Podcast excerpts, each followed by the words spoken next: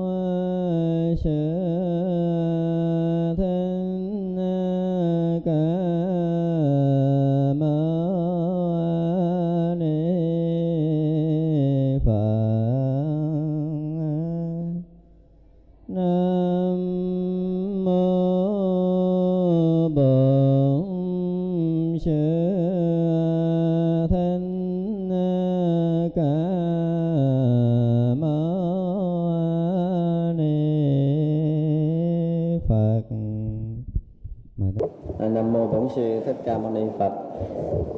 Kính thưa toàn thể à, quý Phật tử hiện diện trong đạo tràng hôm nay. Hôm nay là lần à, lần thứ ba chúng ta được gặp nhau tại đạo tràng à, chùa Đức Quang. Thì à, qua hai lần gặp gỡ vừa qua chúng ta đã à, nói với nhau cái đề tài phước huệ song tu và hôm nay là lần thứ ba. À, chúng tôi cũng suy nghĩ hoài không biết phải nói cái gì cho quý phật tử ở đây. Và thấy rằng ở đây là cái à, cái vùng đất mà cái người à, cư sĩ tu đông hơn là tu sĩ. Và cũng có những cái đạo mà được xuất phát từ cái à, mảnh đất miền Tây Nam Bộ này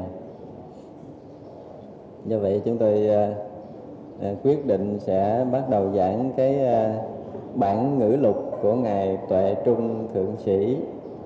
Quý vị có biết Tuệ Trung Thượng Sĩ chưa? Là một vị cư sĩ Việt Nam ngộ đạo, là thầy của Trần Nhân Tông, là vị tổ khai sáng ở trong thiền Trúc Lâm tại Việt Nam chúng ta. Ở nước nước Việt Nam chúng ta có được một cái một lịch sử rất là vẻ vang của Phật giáo và nhất là trong cái thời Lý Trần. Thì thời đó có rất là nhiều vị thiền sư ngộ đạo và ngay trong thời Trần thì à, ngài Trần Thái Tông cũng đọc kinh Kim Cang ngộ đạo. Rồi à, sau này tới ngày Tuệ Trung Thượng Sĩ tới ngày Trần Nhân Tông và trong sử liệu cũng nói một vài câu chuyện về à, ngài Tần Hưng Đạo của chúng ta, cũng là một thiền sư nữa. Như vậy là trong thời Lý thì à, ờ, thiền sư Vạn Hạnh của chúng ta cũng là những một vị quốc sư đã làm à, rạng danh cho Phật giáo nước Việt Nam của chúng ta. Cho nên đứng về mặt lịch sử chúng ta thấy cái thời Đức Phật thì có ngày à, Duy Ma Cật ngộ đạo. Qua Trung Hoa thì chúng ta thấy bàn Long Quẩn cũng có tiếng tâm à, nhưng mà theo cái nhìn của chúng tôi á thì cái thấy nhìn cái mức độ mà cái chiều sâu tâm linh cái chỗ tự tại của ngài tuệ trung thượng sĩ thì có thể so sánh với các bậc đại thiền sư trên thế giới chứ không phải là cái chỗ ngộ đạo bình thường. Và những cái đối đáp của ngài, những cái văn chương ngữ cú của ngài đều thể hiện cái nét thanh thoát cùng tột của đạo lý nhà thiền. Thành ra chúng ta học để chúng ta thấy rằng một niềm vinh dự của đất nước chúng ta, nó khác với Phật giáo nước ờ, các nước trên thế giới ở chỗ là trong lịch sử Phật giáo thì đa số là những người cư sĩ được đi học đạo với các vị xuất gia. Nhưng mà đất nước Việt Nam chúng ta có điều đặc biệt là chỉ chú trọng tới cái đạo lý giác ngộ mà không nặng về hình thức. Do vậy mà có một cư sĩ ngộ đạo thì chư tăng vẫn tới đó để học đạo. Mà đó là tuệ trung thượng sĩ chúng ta. Tức là trong cái thời tuệ trung thượng sĩ chúng ta thì có rất là nhiều tăng ni tới đó để cầu học Phật pháp đó là tinh thần Phật giáo Việt Nam chúng ta đặt cái vấn đề giác ngộ giải thoát lên làm hàng đầu. Còn cái hình thức không quan trọng. Thì trong cái ờ, thấy nhìn của ngài Tự trung thượng sĩ thì chúng ta lần lần sẽ được gặp.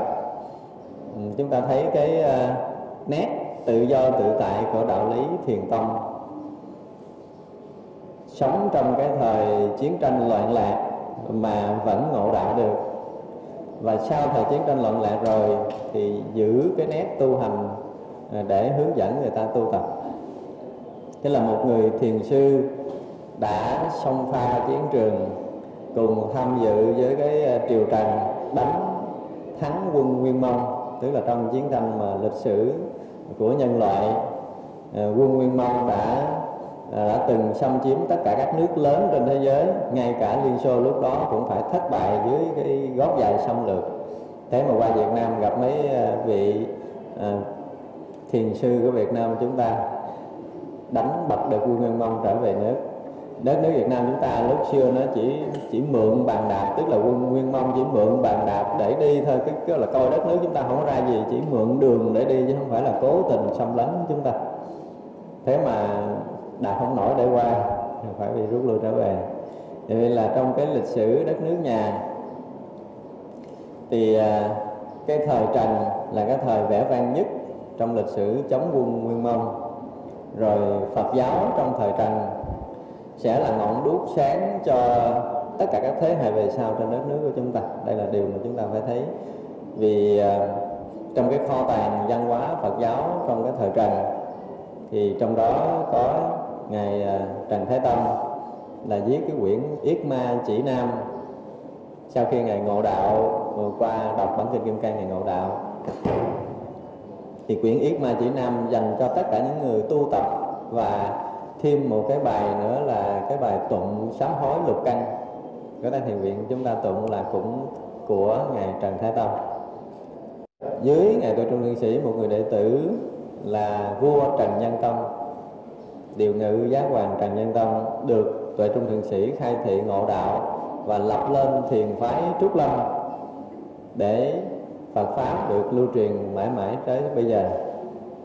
Do vậy mà chúng ta thấy ở cái à, thời điểm này và nhất là cái vùng miền Tây Nam Bộ này, người cư sĩ học đạo à, khá đông và Ừ, qua mấy lần chúng tôi thăm dò ở nơi đây, mặc dù là ở nơi đây có rất là nhiều trình độ, có rất là nhiều căn cơ cao thấp khác nhau.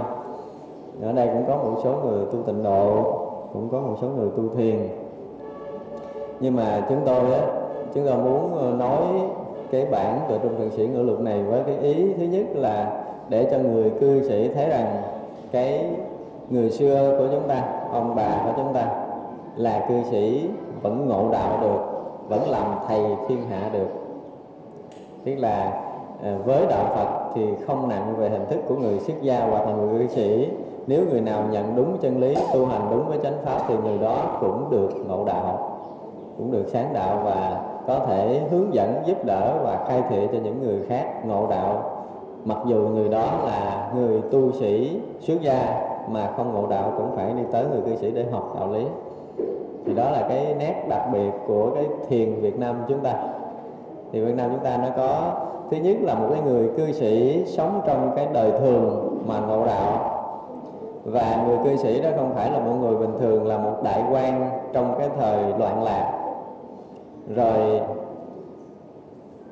nói theo thế tục một chút là người đó không phải sống bình thường nữa mà ông tới nhiều bà vợ.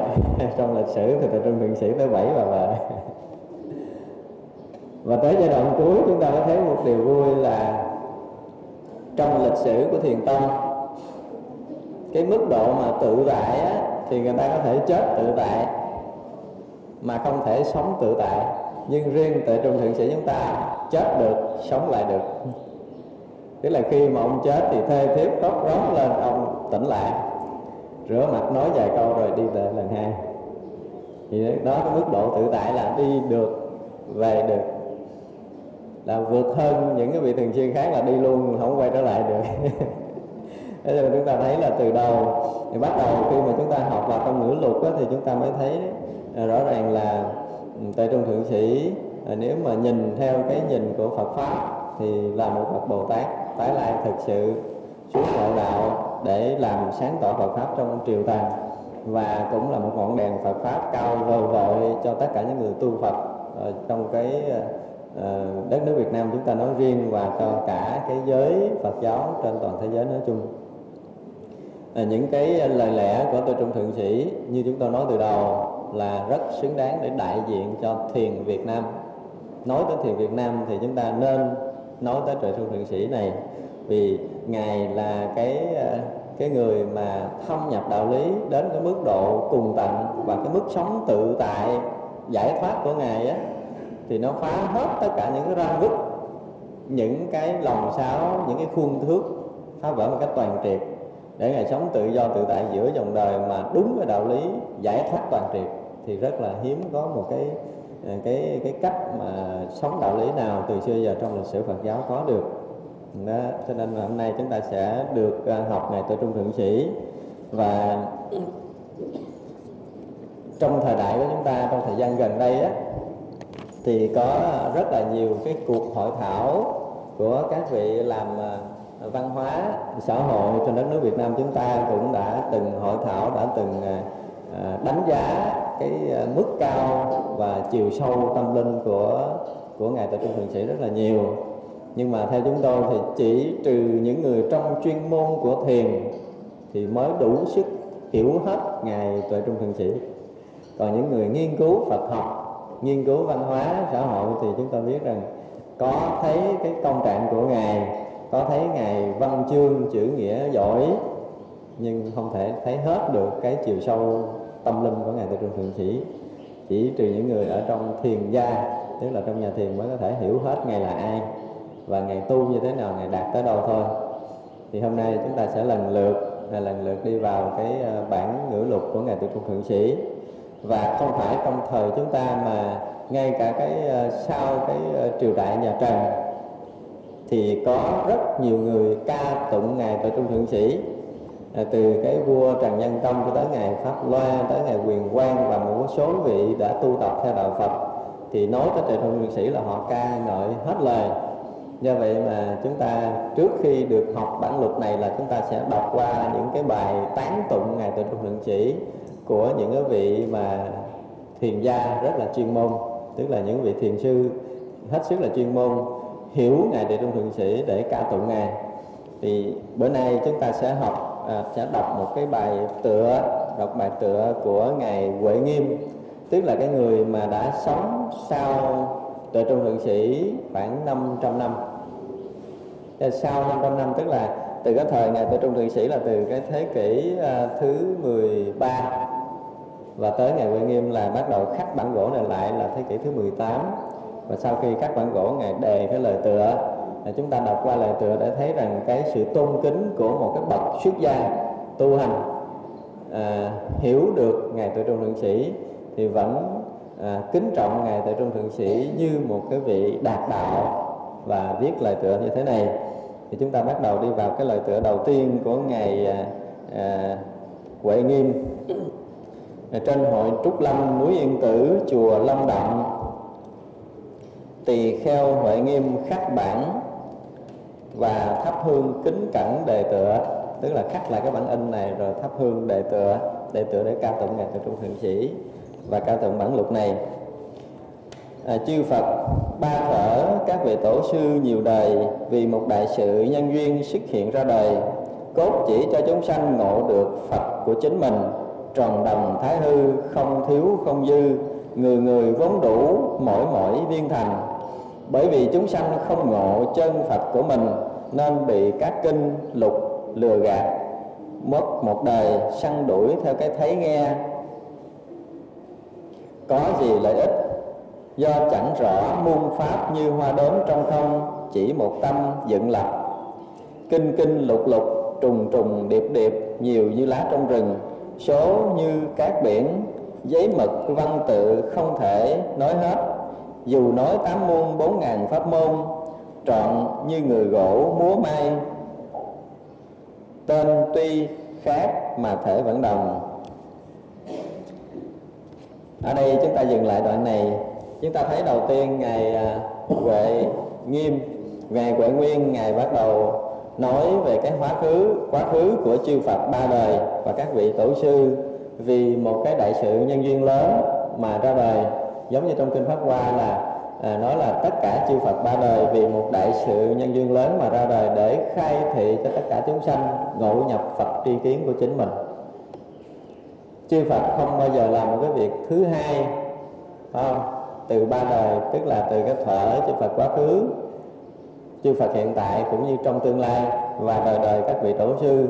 Vì điều một mục đích chính là làm cho tất cả chúng sanh nhận ra được cái Phật tri kiến của chính mình. Thì tất cả chúng sanh như chư Phật đã nói là đều có cái Phật tri kiến giống như trong lúc mà Đức Phật chúng ta ra đời. Thì à, theo cái hệ thống ừ, kinh điển của Đại thừa nói khi Đức Phật ra đời bảy chân bước trên bảy đóa hoa sen thì một tay chỉ trời, một tay chỉ đất nói, thiên thượng, thiên hạ, duy ngã độc tôn, nhất thiết chúng sanh trai hữu phật tánh. Theo hệ thống kinh điển đại thừa thì nói như vậy. Hệ thống kinh điển nguyên thủy thì nó là thiên thượng, thiên hạ, duy ngã độc tôn, nhất thiết thế gian, sanh lão, bệnh tử. Đó là theo hệ thống nguyên thủy. Thì theo tinh thần của kinh điển đại thừa phát triển thì à, chư Phật ra đời đều nói rằng tất cả chúng sanh đều có Phật cả. Đều có Phật. Tức là nhất thiết chúng sanh giai hữu Phật tánh tức là có cái tấm Phật sẵn có nơi mình rồi. Và sau khi Đức Phật thành Phật ở cõi Bồ Đề thì Đức Phật cũng nói rằng Đức Phật nhìn lại ừ, tất cả chúng sanh Đức Phật nói lạ thay tất cả chúng sanh đều có cái tri kiến Phật tức là đều có cái thấy biết như Đức Phật nhưng mà phải bị trầm luân trong sanh tử luân hồi thì do cái lầm chấp, cái ngã chấp của chúng ta mà bị trôi lăn trong sinh tử, thì đức phật cũng khẳng định với mọi người là đức phật là người là phật đã thành, thì tất cả chúng sanh là phật sẽ thành. Tức là tất cả chúng ta đều sẽ được thành phật. Nếu chúng ta nhận được cái phật tri kiến, thì ở đây ngài ờ, huệ nguyên, ngài nói là tất cả chúng sanh đều ờ, tất cả chư phật ba đời ra đời để chỉ cho tất cả chúng ta nhận ra được cái phật tri kiến của chính mình nó tràn ngập tròn đồng thái hư, tức là tràn ngập trong thái hư này, tràn ngập trong pháp giới này. Không có bị thiếu một miếng nào và không bị thừa, không thiếu, không dư, ha. Tức là tất cả chúng ta đều có cái thấy biết phật như chư phật đã có. Nhưng mà chúng ta còn làm chấp trong vọng tình, cho nên chúng ta còn bị mê lầm, chưa có khai thác được, chưa có thể chứng được đạo quả. Chư Phật ba đời cũng như chư vị tổ sư đã nhận được cái tri kiến này nhận được các Phật tánh của chính mình, cho nên đều được thành Phật. Đó là lời mà đầu của ngài Huệ Nguyên Bác sư. Thì chúng ta thấy nói cái ờ, Phật tri kiến, thì có những người những người chưa học đạo quen, có một cái gì ngờ ngợ là lạ với chính mình. Nhưng mà sự thật, cái này nó cũng chẳng có lạ lùng gì chúng ta. Nếu chúng ta khéo một tí, thì chúng ta có thể nhận ra được ví dụ như bây giờ chúng ta đang ngồi đây thì à, toàn thể chúng ta đang à, chú ý để nghe giảng. Không? đang chú ý để chúng ta nghe giảng. Thì tất cả những cái lời nói ra chúng ta đều như đồng lúc chúng ta được nghe âm thanh đồng lúc mắt chúng ta đang đang thấy được hình sắc trước mắt của mình. Phải không? Mà lúc đó mắt chúng ta thấy chúng ta có để ý gì không? Không hề để ý không hề phân biệt trên mắt nhưng mắt vẫn thấy rõ ràng và không phải là mắt chúng ta thấy ờ, một mình tôi ngồi trên bàn này quý vị thấy hết trên bàn này hết rồi một lượt. Thấy tất cả những cái bông này cái bàn này cái micro tất cả mọi cái trước mắt chúng ta đều thấy một cách rất rõ ràng mà lúc đó chúng ta không có hề can dự bằng ý thức vào. À, đồng thời chúng ta đang nghe tất cả những âm thanh chúng tôi nói. Và nếu như bên trái bên phải đằng trước đằng sau chúng ta có bao nhiêu âm thanh chúng ta đều nghe một lượt nữa. Lúc đó trong toàn thân của chúng ta có ngứa chỗ nào chúng ta cũng biết rõ ràng.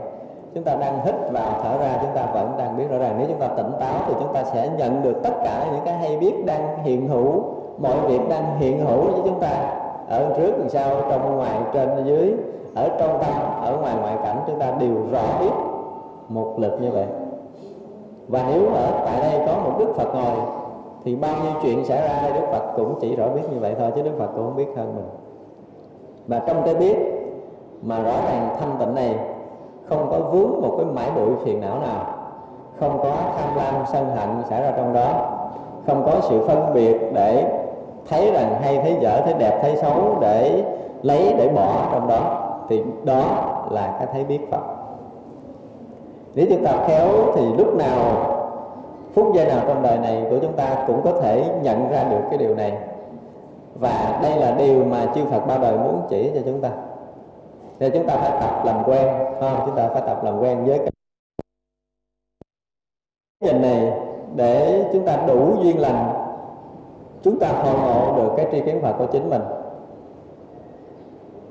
Chúng ta hay ra được cái sẵn có tròn đầm thái hư của chính mình. Chúng ta dùng từ là hay ra thôi, bởi vì sao? Bởi vì nó đã có rồi chứ không phải là chúng ta làm cái gì thêm trong này mà chỉ hay ra một sự thật sẵn đủ đó. Thì cái sự thật này nó luôn hiển lộ cho chúng ta từng phút, từng giây một trong dòng sống này.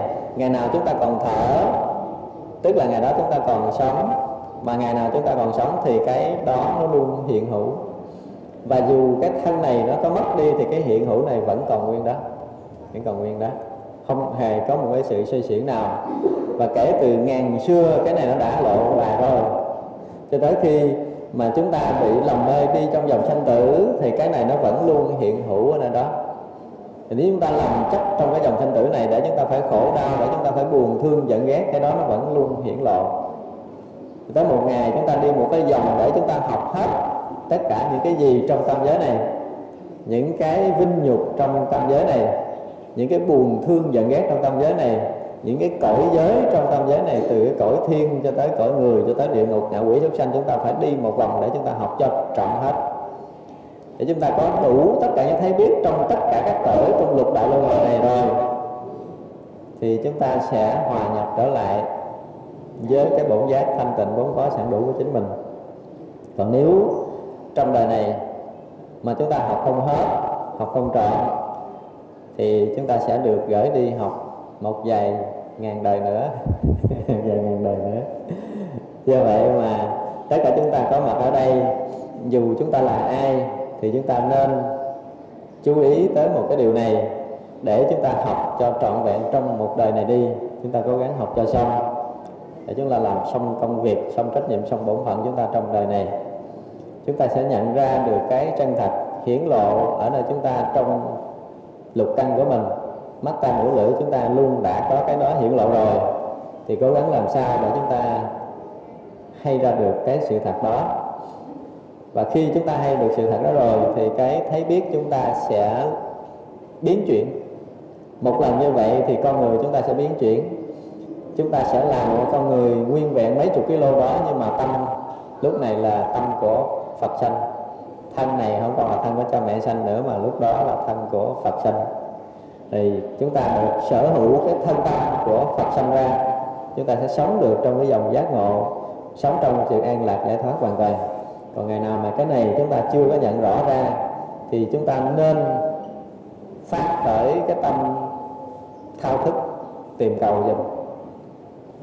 Chúng ta cố gắng là chúng ta quay lại để thao thức, tìm cầu để hay ra được một cái sự thật vốn có ở nơi mình từ ngàn xưa tới bây giờ. Nếu một người mà khởi cái tâm thao thức tìm cầu càng mãnh liệt chừng nào, thì đạo lý nó sẽ gần gũi chúng ta chừng đó. Chúng ta chưa nói tới cái pháp tu mà chúng muốn nói, muốn gợi ý để cho tất cả chúng ta đều phải có cái sự thao thức này. Đó là cái chính. Tất cả những người tu mà không có cái thử, sự thao thức này thì khó có thể nhận ra được sự thật. Cho nên ngày nào chúng ta còn sống giữa trần gian này thì ngày đó chúng ta còn luôn luôn phải thao thức hay ra được sự thật vốn có sẵn đủ mà chư Phật ba đời đã chỉ cho chúng ta. Chư tổ nhiều đời cũng đã chỉ dạy chúng ta. Thì chúng ta đi đúng con đường Phật pháp, tức là tâm tư chúng ta đặt đúng cái hướng mà chư Phật, chư tổ đã chỉ bàn còn nếu chúng ta đi lệch con đường Phật pháp thì tâm tư chúng ta sẽ đi lệch ra.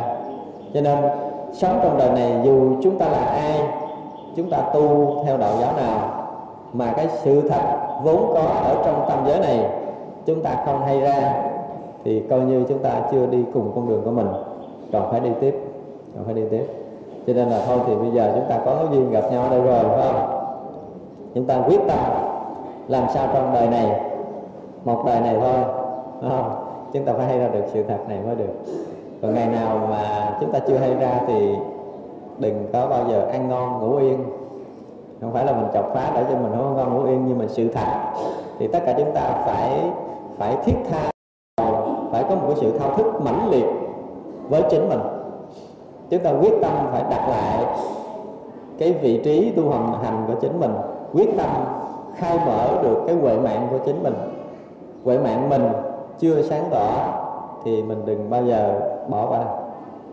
Tại vì cái à, một đời chúng ta không còn dài lâu, bao lâu nữa, không? thời gian thì nó không có còn hẹn ai và nếu ngay đây chúng ta không có vỡ chuyện ngay đây chúng ta không sáng tỏ thì nó sẽ mất một đời luống qua một đời người rất là uổng phí. Quý vị cố gắng không? Thì cho nên ở đây đầu tiên ngài à, Huệ Nguyên ngài nhắc nhở chúng ta ngài nói lại là cái chuyện ra đời của chư Phật đó ở ba đời chứ không phải là ngay đời của Phật thích ca của chúng ta. Mà tất cả chư Phật quá khứ cũng như chư Phật vị lai và chư Phật hiện tại cũng đều muốn cho chúng ta nhận ra được lẽ thật này. Thì tất cả chúng ta là người học Phật. Chúng ta đừng đặt chúng ta là người à, của tôn giáo nào à, của đạo giáo nào của môn phái nào của tông phái nào cái điều đó không cần thiết. Ở đây chúng ta là cái người đang thao thức tìm cầu chân lý phải không? Dù chúng ta đang tu theo pháp môn nào cũng là người đang thao thức tìm cầu chân lý cả. Như vậy là khi chân lý sáng tỏ, chúng ta mới được yên. Chúng ta đừng có đặt là hôm nay mình mình tu tịnh độ rồi bây giờ mình nghe thiền nó không phải đạo lý của mình. Dù có tu tịnh độ cũng phải ngộ ra chân lý. Dù chúng ta tu thiền, chúng ta phải ngộ ra chân lý. Dù chúng ta tu pháp nào, chúng ta phải nhận ra được chân lý là lẽ thật, vốn có sẵn đủ trong dòng sống này. Ngày nào mà chúng ta chưa nhận được chân lý thì đạo đạo chúng ta chưa thành. Thì chúng ta phải phấn đấu cho nên đó là ở đây chúng tôi mặc dù biết cũng có một số người tu tịnh độ nhưng mà chúng tôi nói ở đây á, chúng tôi muốn nói là cái đạo giải thoát của Đức Phật nó không có can dự gì tới tông phái cả. Không có can dự tới tông phái. Thì chư Phật muốn chỉ lẽ thật của con người thì chúng ta là con người chúng ta đều thể nhận được lẽ thật này để chúng ta sống đúng với lẽ thật này nhận ra được cái sức sống mãnh liệt của chúng ta để chúng ta sống đúng với cái sức sống sống đúng với cái quy luật vũ trụ vốn hiện hữu này. Như vậy mà thôi. Cho nên chúng ta có thể à, ngay bước ừ, kể từ đây chúng ta bắt đầu đi vào cái cái bản tòa trung ngự sĩ ngữ luật này thì chúng ta nên gạt bỏ cái tông môn cái tông phái chúng ta ra một bên đi. Chúng ta là người đang tìm cầu chân lý là người muốn khai thác được cái lẽ thực của cuộc sống này người muốn nhận chân ra được cái sức sống mãnh liệt luôn hiện hữu của chúng ta mà từ trước giờ chúng ta làm chưa nhận ra thì bây giờ chúng ta học để chúng ta nhận ra. Như vậy thì chúng ta mới có thể thông cảm được những cái phần về sau trong bản lục nha. À, chúng ta nên um, bớt đi cái uh, sự chấp trước về tông phái. Hay nói khác đi là chúng ta nên xóa cái rằng đó đi xóa cái rằng đó ngay từ đây trong đầu chúng ta có cái tông này có phái kia chúng ta nên dẹp bớt. Thì chúng ta là con người. Và chư Phật muốn chỉ cho người nhận ra chân lý thì chúng ta sẵn sàng tiếp nhận chân lý từ cái à, bản kinh từ những cái lời giảng của chư Phật cũng như chư vị tăng mà giảng cho chúng ta nghe thì chúng ta chỉ là cái người mở tâm ra nhận chân lý thôi. Thì như vậy nó sẽ được một cái à, tương thông trở về sau. Chúng ta có thể hiểu sâu hơn trong bản luật này còn nếu mà mình còn có một cái chút mà ranh giới nào đó thì nó sẽ là cái tường thành ngăn cản chúng ta tiến đến đạo lý. Là chúng ta chịu khó xóa bỏ cái đó trước. Vì chỗ này là không có ranh giới, cũng không có tôn giáo ở trong đây chúng ta phải xóa đó hết. Đây là cái đạo lý, là sức sống của tất cả muôn loài chúng sanh có trong pháp giới này. Như vậy mình là cái người học đạo thì chúng ta cố gắng nhận ra được cái đó là cái chung đồng thì chúng ta mới có sự thông cảm tuyệt đối với nhau. Do vậy mà ở đây ngài Huệ Nguyên nói là chư Phật ba đời cũng muốn chỉ bài chúng ta cái điều này. Tức là những cái bậc minh triết, những cái bậc giác ngộ, những bậc có trí tuệ từ mấy đời, tức là từ thở quá khứ, hiện tại cũng như vị lai đều muốn chúng ta nhận ra. Mà nếu chúng ta theo đạo Phật mà chúng ta không có cái muốn này, thì không khế ứng được với con đường đi của Đức Phật. Không khế ứng nổi do đó mà chúng ta phải cố gắng. Chúng sanh không ngộ được chân Phật của mình nên bị các kinh lục lừa gạt. Mất đi một đời săn đuổi theo cái thấy nghe có lợi ích gì? Tức là tất cả chúng ta từ xưa giờ trong kinh lục có lừa gạt chúng ta. Ở đây ngài Huệ Nguyên ngài nói hơi lớn này. Tức là tất cả chúng sanh không ngộ được cái cái tự tánh của chính mình, không ngộ được cái chân thật của chính mình. Bây giờ học kinh luật chúng ta bị lừa gạt. Có kinh lực nào lừa gạt chúng ta? Kinh lực thì đương nhiên là không lừa gạt chúng ta rồi nhưng mà cái ý thức chúng ta gạt chúng ta. Không? Ví dụ như mình đọc bản kinh đó mình hiểu kiểu này đọc bản kinh đó mình hiểu kiểu kia. Ví dụ như bản kinh uh, diệu pháp liên quan khi chúng ta đọc trong đó chúng ta thấy là là cái việc mà đức phật ờ, phóng quang giữa chặng mài hoặc là cho tới những cái phẩm về sau như là cái phẩm tùng địa dũng sức. Thì tới cái phẩm tùng địa dũng sức chúng ta thấy là khi đức phật sau khi giảng kinh pháp hoa chỉ cho tất cả hội chúng nhận ra được cái tri kiến phật rồi thì à, các vị bồ tát ở cái phương khác tới xin đức phật để à, à, gìn giữ thủ hộ bản kinh pháp hoa. Đức phật từ chối. Trong lúc đức phật từ chối có hàng hà sa số chư đại bồ tát từ dưới đất vọt lên à, xin gìn giữ bản kinh pháp hoa thì à, lúc đó đức phật lại gật đầu chấp nhận thì nếu chúng ta hiểu rằng có mà các vị bồ tát ở các nơi bay về, có những vị bồ tát từ dưới đất vọt lên, thì chúng ta đã bị kinh lục lừa chúng ta. Kinh lục lừa chúng ta. Hoặc là khi mà chúng ta đọc tới những cái tài liệu của chư vị tổ sư á, thì chúng ta thấy là các vị tổ sư chúng ta nói trên trời thì mình phải hiểu dưới đất, nói bên đông mình phải hiểu bên tây. Cho nếu mà các vị nói như vậy, mình hiểu như vậy là coi như chúng ta đã bị kinh lục lừa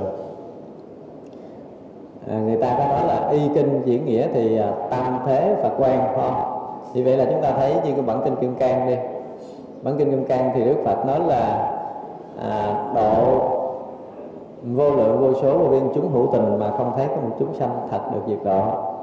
Tức là đầu kinh kim cang thì ngài tu bồ đề đảnh lễ thưa đức phật là một người thiện nam tử người thiện nữ nhân. Khi mà cầu đạo vô thượng chánh đẳng chánh giác á, thì làm thế nào mà hàng phục tâm mình? Làm thế nào mà an trụ được ở trong tâm của chính mình? Thì đức phật dạy là không trụ sắc sanh tâm không trụ thanh hương vì xuất pháp thanh tâm vân vân. Cho tới đức phật kết luận một câu là độ vô lượng vô số vô biên chúng hữu tình mà không có một chúng sanh được diệt độ. Thì trong đó kể là có chín loài chúng sanh đoạn sanh thai sanh thấp sanh quá sanh chúng sanh có hình sắc chúng sanh không hình sắc vân vân trong chín loài chúng sanh đó. Thì chúng ta thấy là ngay cả những vị đệ tử đức phật á, như ngài địa tạng thì thề là thể ngục địa ngục vị không thể bạch thành phật.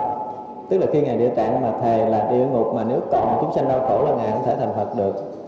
Cũng như ngài a nan sau khi mà à, ngộ đạo rồi ở trong kinh lăng nghiêm thì ngài cũng thề là nếu còn một chúng sanh nào mà còn làm mê thì ngài không có trụ trong niết bàn.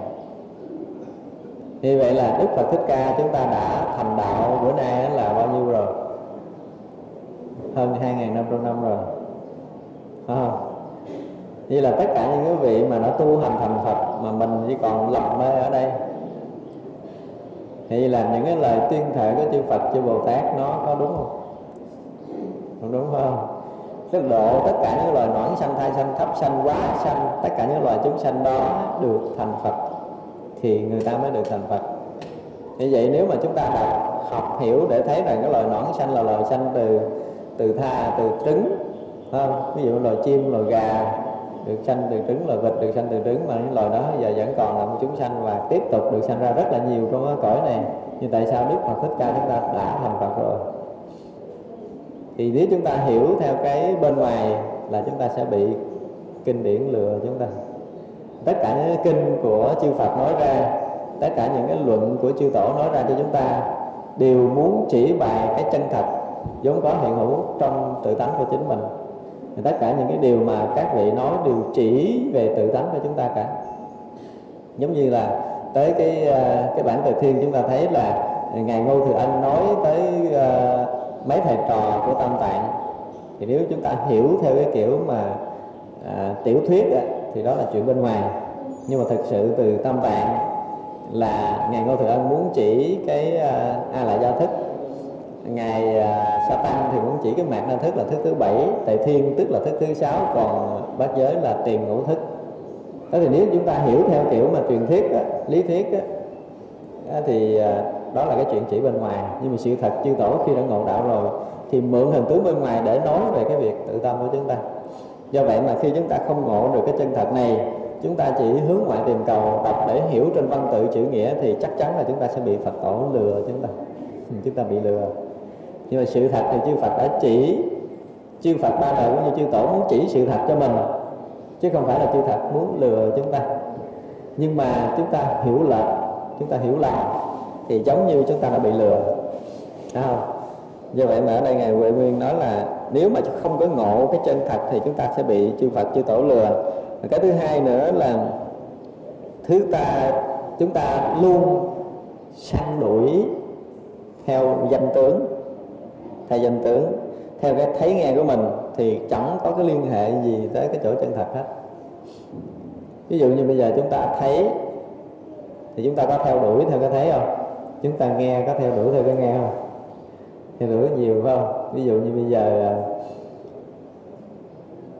có một người bạn nói cho mình nghe không? Bạn lại nói là, tôi nói thiệt với chị á làm bữa hôm nghe, qua tôi nghe chuyện này cũng nói với chị, mà tôi tôi nghe tôi khó chịu lắm mà tôi không muốn nói với chị, tại nói với chị là tôi sợ chị chịu không nổi thì mình nghe là bắt đầu mình khó chịu rồi đó, nghe mà nói đụng tới mình là bắt đầu bắt đầu muốn nghe cái chuyện đó là chuyện gì không? Thôi chị nói, tôi bảo đảm với chị là nói tôi nghe, tôi không có gì đâu, đừng có sợ. Cứ nói.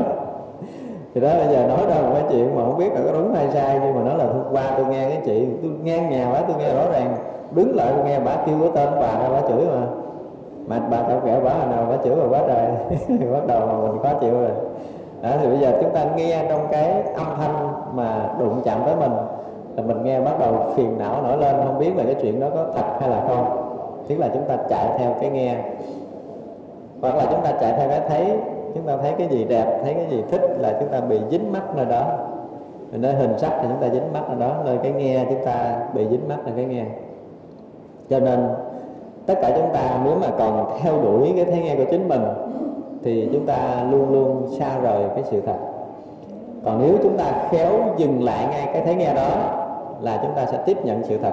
Giống như hồi nãy chúng ta nói là khi chúng ta thấy rất rõ ràng tất cả mọi cái mà chúng ta ở lại ngay chỗ đó, chúng ta đừng có bước thêm bước nào nữa, thì ngay khi đó là cái sự thật hiện bày còn nếu như chúng ta thấy một cái sự vật để chúng ta phải phân biệt, chúng ta phải so sánh, chúng ta phải chọn lựa thì tức là chúng ta đã chạy theo cái hình sắc rồi.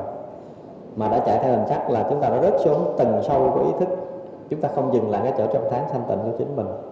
Thật ra cái người tu là người phải luôn ở nơi cái sự thật hiện tiền này. Trong cái thấy hiện tiền, trong cái nghe hiện tiền này, thì chúng ta gần gũi với đạo lý và chúng ta luôn an lạc, giải thoát. Còn nếu chúng ta rớt xuống cái tầng thấp xuống một chút là bắt đầu có sự phân biệt trong cái thấy nghe có sự phân biệt thì nó sẽ xa đi sự thật này.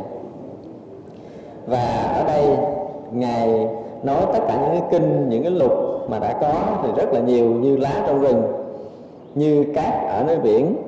Nhưng mà tất cả những giấy mực văn tự, dù có nói tám môn, bốn ngàn pháp môn đi nữa, thì vẫn chỉ nói lên cái sự thật này mà thôi, chứ không nói chuyện khác. Tức là sau khi mà ngài huệ nguyên, ngài thấy, ngài học đọc kinh điển cũng nhiều đã trải qua nhiều năm tu hành của mình rồi thì ngài thấy tất cả những kinh lục mà đức phật đã nói, tất cả những ngữ lục mà chư tổ đã dạy cũng đều chỉ cái sự thật này thôi. Nói tám môn, bốn ngàn pháp môn cũng đều chỉ sự thật này chứ không nói một cái việc thứ hai ngoài cái sự thật này. Đó là cái ý mà ngài à, huệ nguyên ngài nói. Trên mà trên thì nó có khác, tất cả những kinh điển thì có khác, nhưng mà cái sự, cái phương tiện cả cái khai mở của chư tổ thì chỉ có một điều duy nhất là chỉ cho chúng ta nhận được cái thể thì đồng là chỉ trở về cái gốc. Một tánh thái hư mà thôi. Người học thấu rõ một thì muôn việc đều xong. Đâu có nhiều thứ văn tự bìm sắn ngôn ngữ, chương cứu đối đãi cơ quan kỳ đặc ấy vậy nhưng thượng tổ, đại đức tiêu giao duy chỉ một sự thật, chẳng dùng phương tiện quyền xảo. Vừa đến nước ta, ngài cởi trần không áo, tức là thoát thể vô y, cầm cường công không lưỡi đi vào thành, dùng thần cơ ăn cơm xong đập bát. Ngài cốt tìm được người pháp khí để chỉ dạy thiền tông. Chữ bát đã mở, hai tay tao cho tức là ở đây ngài Huệ Nguyên ngài nói cái uh, vị thượng tổ tiêu giao là thầy của ngài tuệ trung thượng sĩ thầy bổn sư của ngài tuệ trung thượng sĩ. Thì trong sử nói ngài tiêu giao cũng là một cư sĩ nữa chứ không phải là một vị hòa thượng.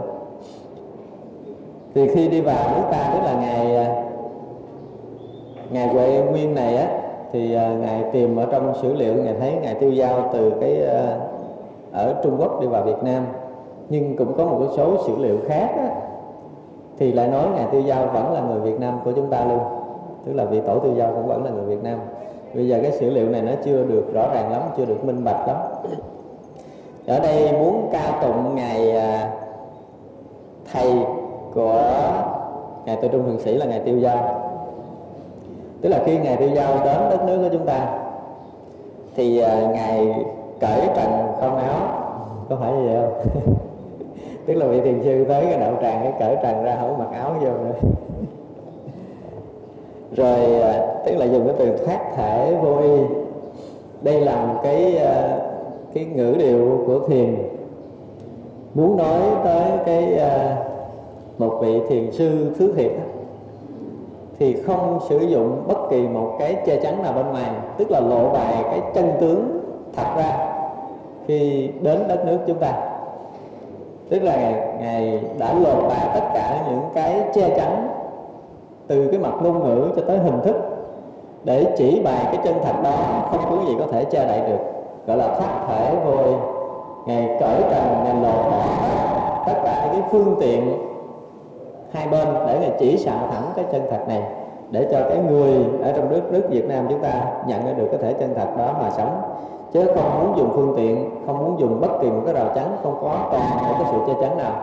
Tức là một người sạch đi tất cả những cái rào chắn ở trong cuộc sống này, sạch đi tất cả những cái vướng mắc ở trong cuộc sống này, sạch đi tất cả những cái hình thức phá tung tất cả những cái khuôn thước đã vốn có trong trần gian này để lộ bài cái chân thật hiện có ở nơi ngài rồi thứ hai nữa là, ngài cầm cần câu không lưỡi đi vào thành ý là muốn nói cái gì? Ở thường thường là chúng ta là câu cá phải có lưỡi, phải không? Khi cá ăn mồi là phải dính lưỡi câu nhưng mà riêng cái ngày tư giao này á, thì lại sử dụng cần câu không lưỡi để câu. Câu con cá kình chứ không phải con cá bình thường, tức là câu cá lớn.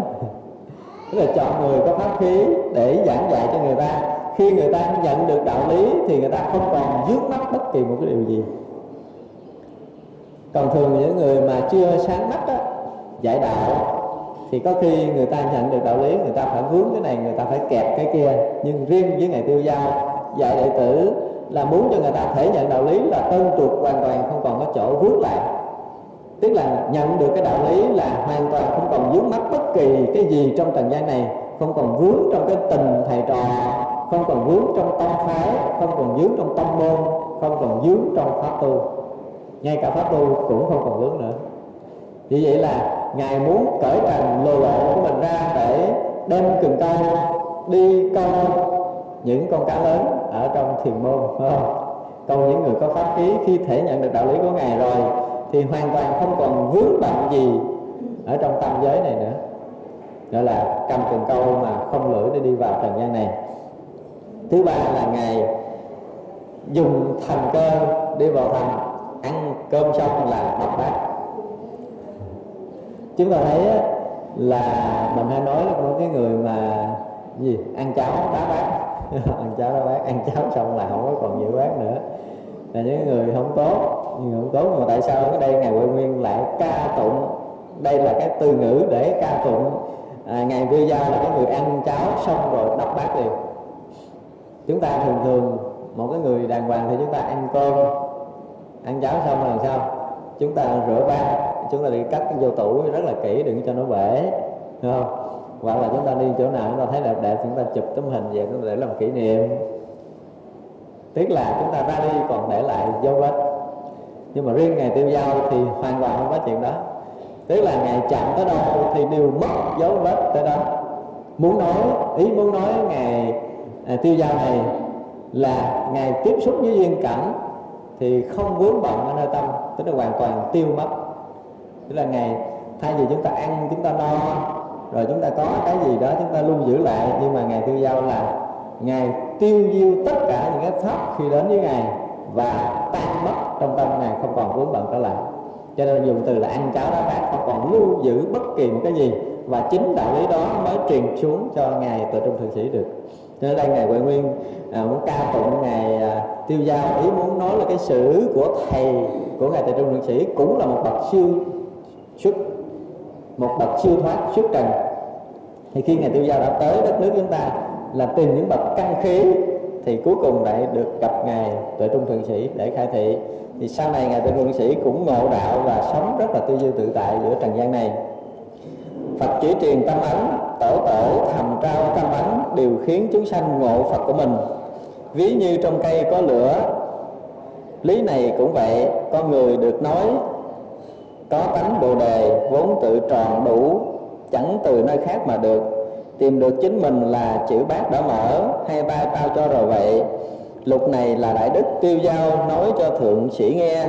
Thượng sĩ nói cho điều ngự giác hoàng đệ nhất tổ trúc lâm nghe. Điều ngự giác hoàng nói cho sư pháp loa đệ nhị tổ trúc lâm. Đại sư pháp loa nói cho tôn giả quyền quang đệ tam tổ trúc lâm.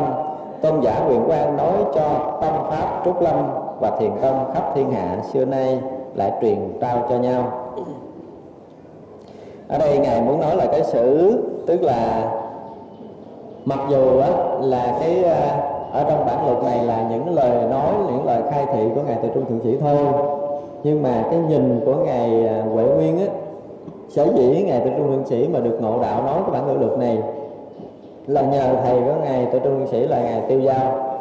Và rồi sau đó ngài từ Trung Thượng Sĩ mới truyền cho ngài Trần Nhân Tông ngài Trần Nhân Tông mới truyền cho ngài Pháp lo là đại nhị tổ của trong Thái Thúc Lâm. Và ngài Pháp lo mới truyền cho ngài Quyền Quang là đệ tam tổ. Và sau đó dòng thiền Thúc Lâm sống à, kéo rất là dài ở trên à, sống với thời gian rất là dài ở trên đất nước Việt Nam chúng ta. Quyển lục này là phương thuốc hay khéo đối trị các bệnh nhanh chóng đốn ngộ thành Phật thẳng suốt nguồn tâm nhảy vào vào điểm giác giết chết động thức phá sạch danh tướng là tâm không không siêu tâm thừa vượt Phật thừa là yếu chỉ thượng thượng. Tức là ngài Huệ Nguyên bắt đầu ca tụng bản luận này là một bản luận rất là siêu sức khéo đối trị tất cả những bệnh phiền não của tất cả chúng sanh trong tam giới này. Cho nên ngài nói là hay khéo trị tất cả các bệnh nhanh chóng đốn ngộ thành phật. Tức là khi đi vào bản luật này, chúng ta sẽ nhận được những cái lời, những cái ngữ cứu những cái kiểu chỉ dạy của ngài từ trong thượng sĩ để chúng ta được ngộ đạo. Và một bước thẳng đến biển giác. Chỉ cần một bước là chúng ta đã vọt từ chúng sanh đến cái bể giác ngộ hoàn toàn, chứ không có đi từng bước, từng bậc không có đi theo thứ lớp nữa. Thì đây là một bản dựa luật mà muốn nói lên cái đạo lý đốn ngộ để cho tất cả chúng sanh nhận được cái à, đạo lý chân thật của chính mình thì phá trừ tất cả những vọng thức mê lầm và phá sạch tất cả những danh tướng trong trần gian này. Tất cả chúng ta sống trong cái cõi này, chúng ta đều vướng mắc vào trong danh tướng. Ví dụ, bây giờ mình sanh ra cái mình có một cái tên gì đó, hiểu không? Tức là chúng ta có cái danh thì ai chạm tới cái danh mình là mình nghe khó chịu. Mặc dù cái tên nó được đặt với cái thân này với cái tên nó cũng chẳng dính gì với cái thân này cả. Ờ, ví dụ như Nguyễn Văn A là Nguyễn Văn A. Cái tên đó nếu mà bây giờ người ta không có nói bên trai mình thì người ta có đem ra người ta bầm người ta bông người ta giọng nó đâu có dính gì với mình đâu. Nhưng mà lọt qua lỗ tay mình cái mình thấy ừ, từ hồi mà đặt cái tên đó là có mình có bản ngã mình dính trong cái tên đó rồi. Chúng ta kẹt trong cái danh đó. Cho nên cái danh đó mà được khen ấy, thì chúng ta thấy vui mà danh đó được chê chúng ta thấy buồn đã khen chê thì cũng chẳng có đụng gì với cái tên của mình, chẳng có đụng gì với cái thân của mình, nhưng mình vẫn bị khổ trong đó. Tức là chúng ta kẹt trong cái danh. Nhưng mà sự thật á, từ cái chỗ danh tướng chúng ta mắc kẹt như thế này thì chúng ta bị vướng mắc cả đời của mình.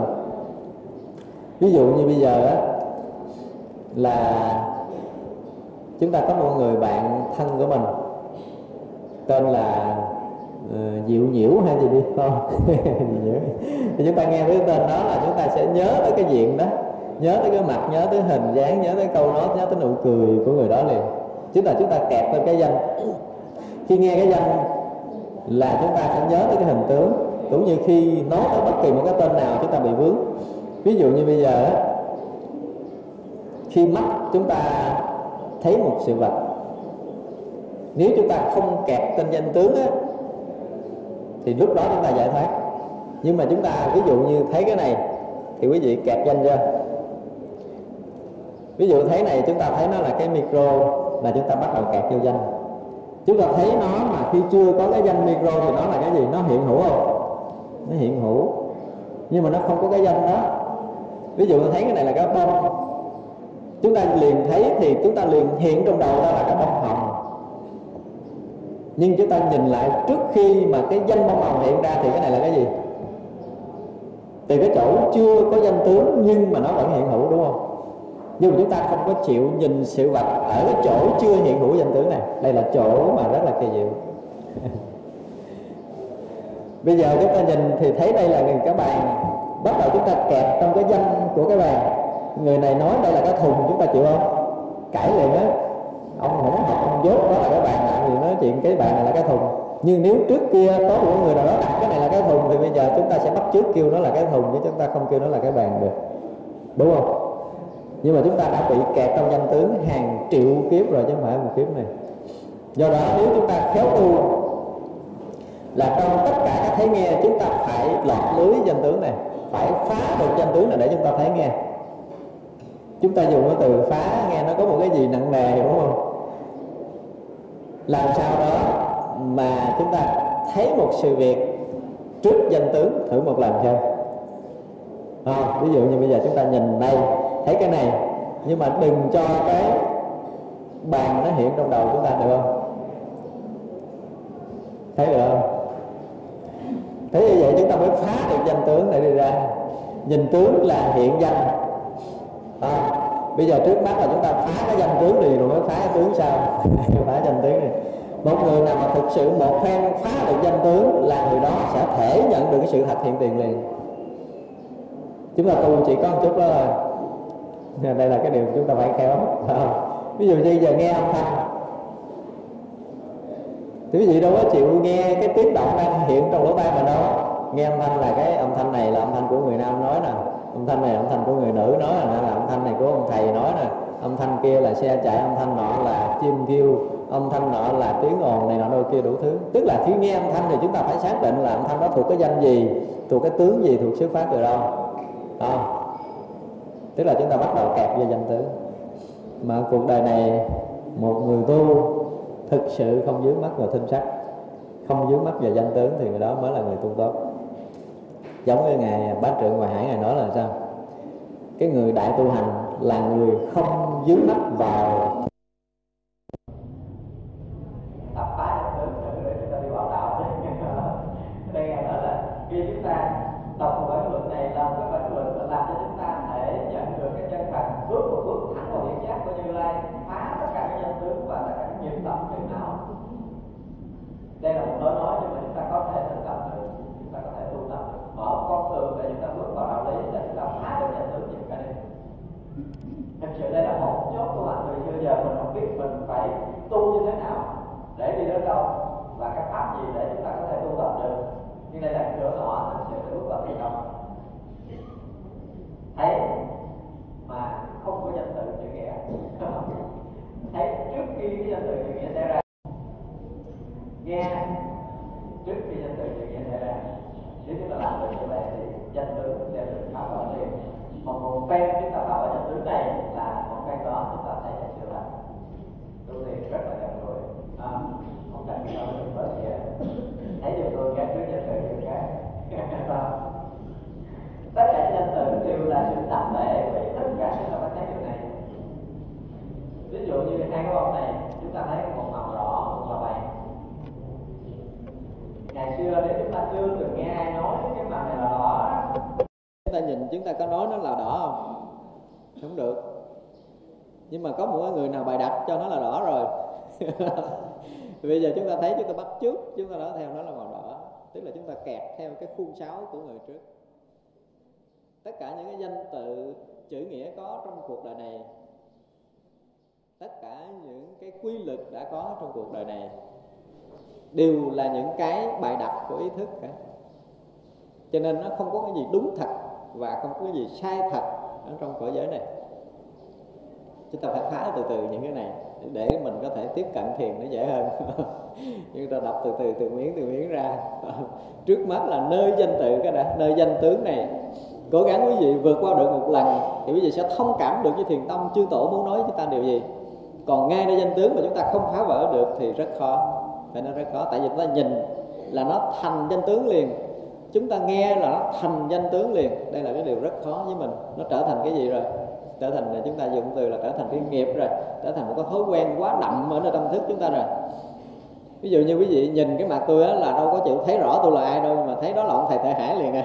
Tức là thấy cái danh tướng ông tệ hải, đúng không? Chứ không chịu thấy là tôi cái mặt bị méo méo một bên. Không chịu thấy như vậy chúng ta thấy cái là ra tên, thấy cái là ra ra hình. Chứ chúng ta không chịu thấy cái người đang hiện hữu đó chỉ là cái hiện hữu đó mà không mang danh tự tập đi thì chúng ta sẽ thấy được một cái điều kỳ diệu khi mà chúng ta bắt đầu đi đúng con đường Phật đạo. Thì mỗi bước đi vào Phật đạo là mỗi bước chúng ta phá vỡ đi được cái sai lầm của chính mình. Thì khi học đạo thiền cũng vậy là chúng ta sẽ đập phá được tất cả những cái chấp trước lầm lẫn mà nó đã cố hữu trong tâm thức của chúng ta rồi. Nếu ngay đây chúng ta tập thấy nghe không có thể là từ đây chúng ta tập cái thấy nghe để vượt qua danh tướng. Để chúng ta thân cận đạo lý. Bước được một cửa này là quý vị đã gần gần lắm với Phật đạo rồi. Cố gắng đây là cái chỗ mà dễ, theo chúng tôi là chỗ dễ làm nhất đó. đơn giản thôi, bây giờ nghe, chỉ nghe thôi. Không cần biết đó là âm thanh là xuất phát từ cái micro, từ loa âm thanh, đó là của người nam, người nữ. Tiếng ồn đó là tiếng của xe, hay tiếng của chim, hay tiếng còi hú, vân vân nghe như vậy bao nhiêu cái âm thanh hiện hữu chỉ rõ ràng như vậy mà không có âm thanh đó thuộc về ai âm thanh đó là cái gì? Chúng ta tập không? tức là khi bất kỳ một cái đạo lý nào có ra là chúng ta phải thực hiện cho được. Để người học đạo mà có những cái bước để chúng ta bước căn bản mà chúng ta không bước được á, thì chúng ta khó đi vào cái cái chuyên sâu.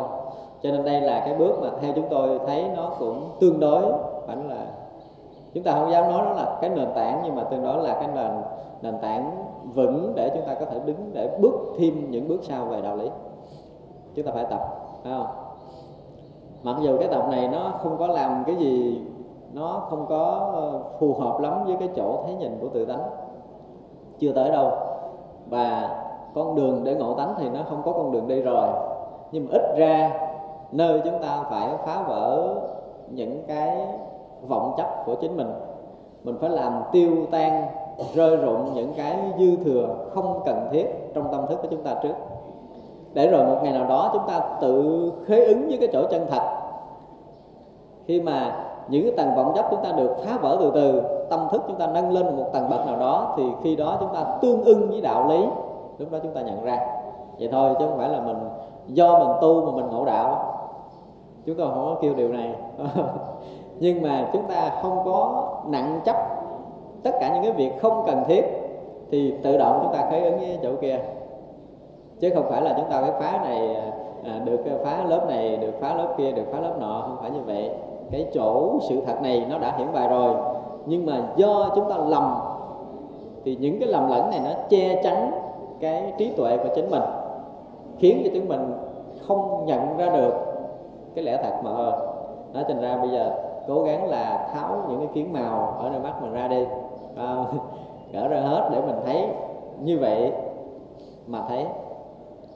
À, thấy chỉ như vậy mà thấy thôi. Thấy là thấy thôi chứ đừng có thêm thắt. Thấy là thấy. Thì như vậy là một con người mà bắt đầu đi vào công phu tu tập thực sự á, thì phải tập thấy nghe hiện tiền như vậy. Để khi chúng ta hay biết một cái hiện hữu ở nơi chúng ta rồi, vượt ngoài danh tướng được một lần cái, thì chúng ta sẽ bước thêm một bước thứ hai nữa. Bước thêm bước thứ hai nữa. Thì cái hiện hữu đó, mặc dầu nó hiện trước chúng ta không phải là danh tự, ví dụ như tất cả những này hiện ra chúng ta thấy rõ ràng mà không có cái danh bông hồng trong đó nữa. Đó là chúng ta bước được một bước rồi. Bước kế tiếp. Bước kế tiếp chúng ta phải thấy mà cái này không phải là đối tượng của chúng ta nhìn. Tức là cái sự vật như vậy, nó hiển lộ như vậy, nhưng mà không phải chúng ta là người đang thấy và vật bị chúng ta thấy nữa. Phá đi cái ranh ngã và pháp nữa thì chúng ta sẽ tiếp cận một bước tiếp nữa. Nhưng mà bước đầu tiên là chúng ta phải phá danh tướng trước đi rồi từ từ chúng ta sẽ phá tới cái bước thứ hai, chúng ta phải bước một bước thứ hai để chúng ta và tất cả mọi cái đều không phải là đối tượng. Âm thanh không phải là cái âm thanh mà mình, không phải là người đang nghe âm thanh, mà cái sự vật đang hiện hữu không có ranh giới, không có đối tượng đó mới là hiển lộ sự thật. Chúng ta bước từ từ không? Nhưng trước tiên là chúng ta phải phá được danh tướng cái đây là chỗ mà theo chúng tôi thấy nếu một người tu thiền mà không phá được danh tướng thì rất khó có thể tiến sâu trong thiền tông cho nên chúng ta bắt đầu muốn tu thiền tông muốn nghe, muốn hiểu, muốn thông cảm với giáo lý của thiền tông thì cái chỗ phá danh tướng này chúng ta phải phá cho được. Nha, bước này là bước chúng ta cần.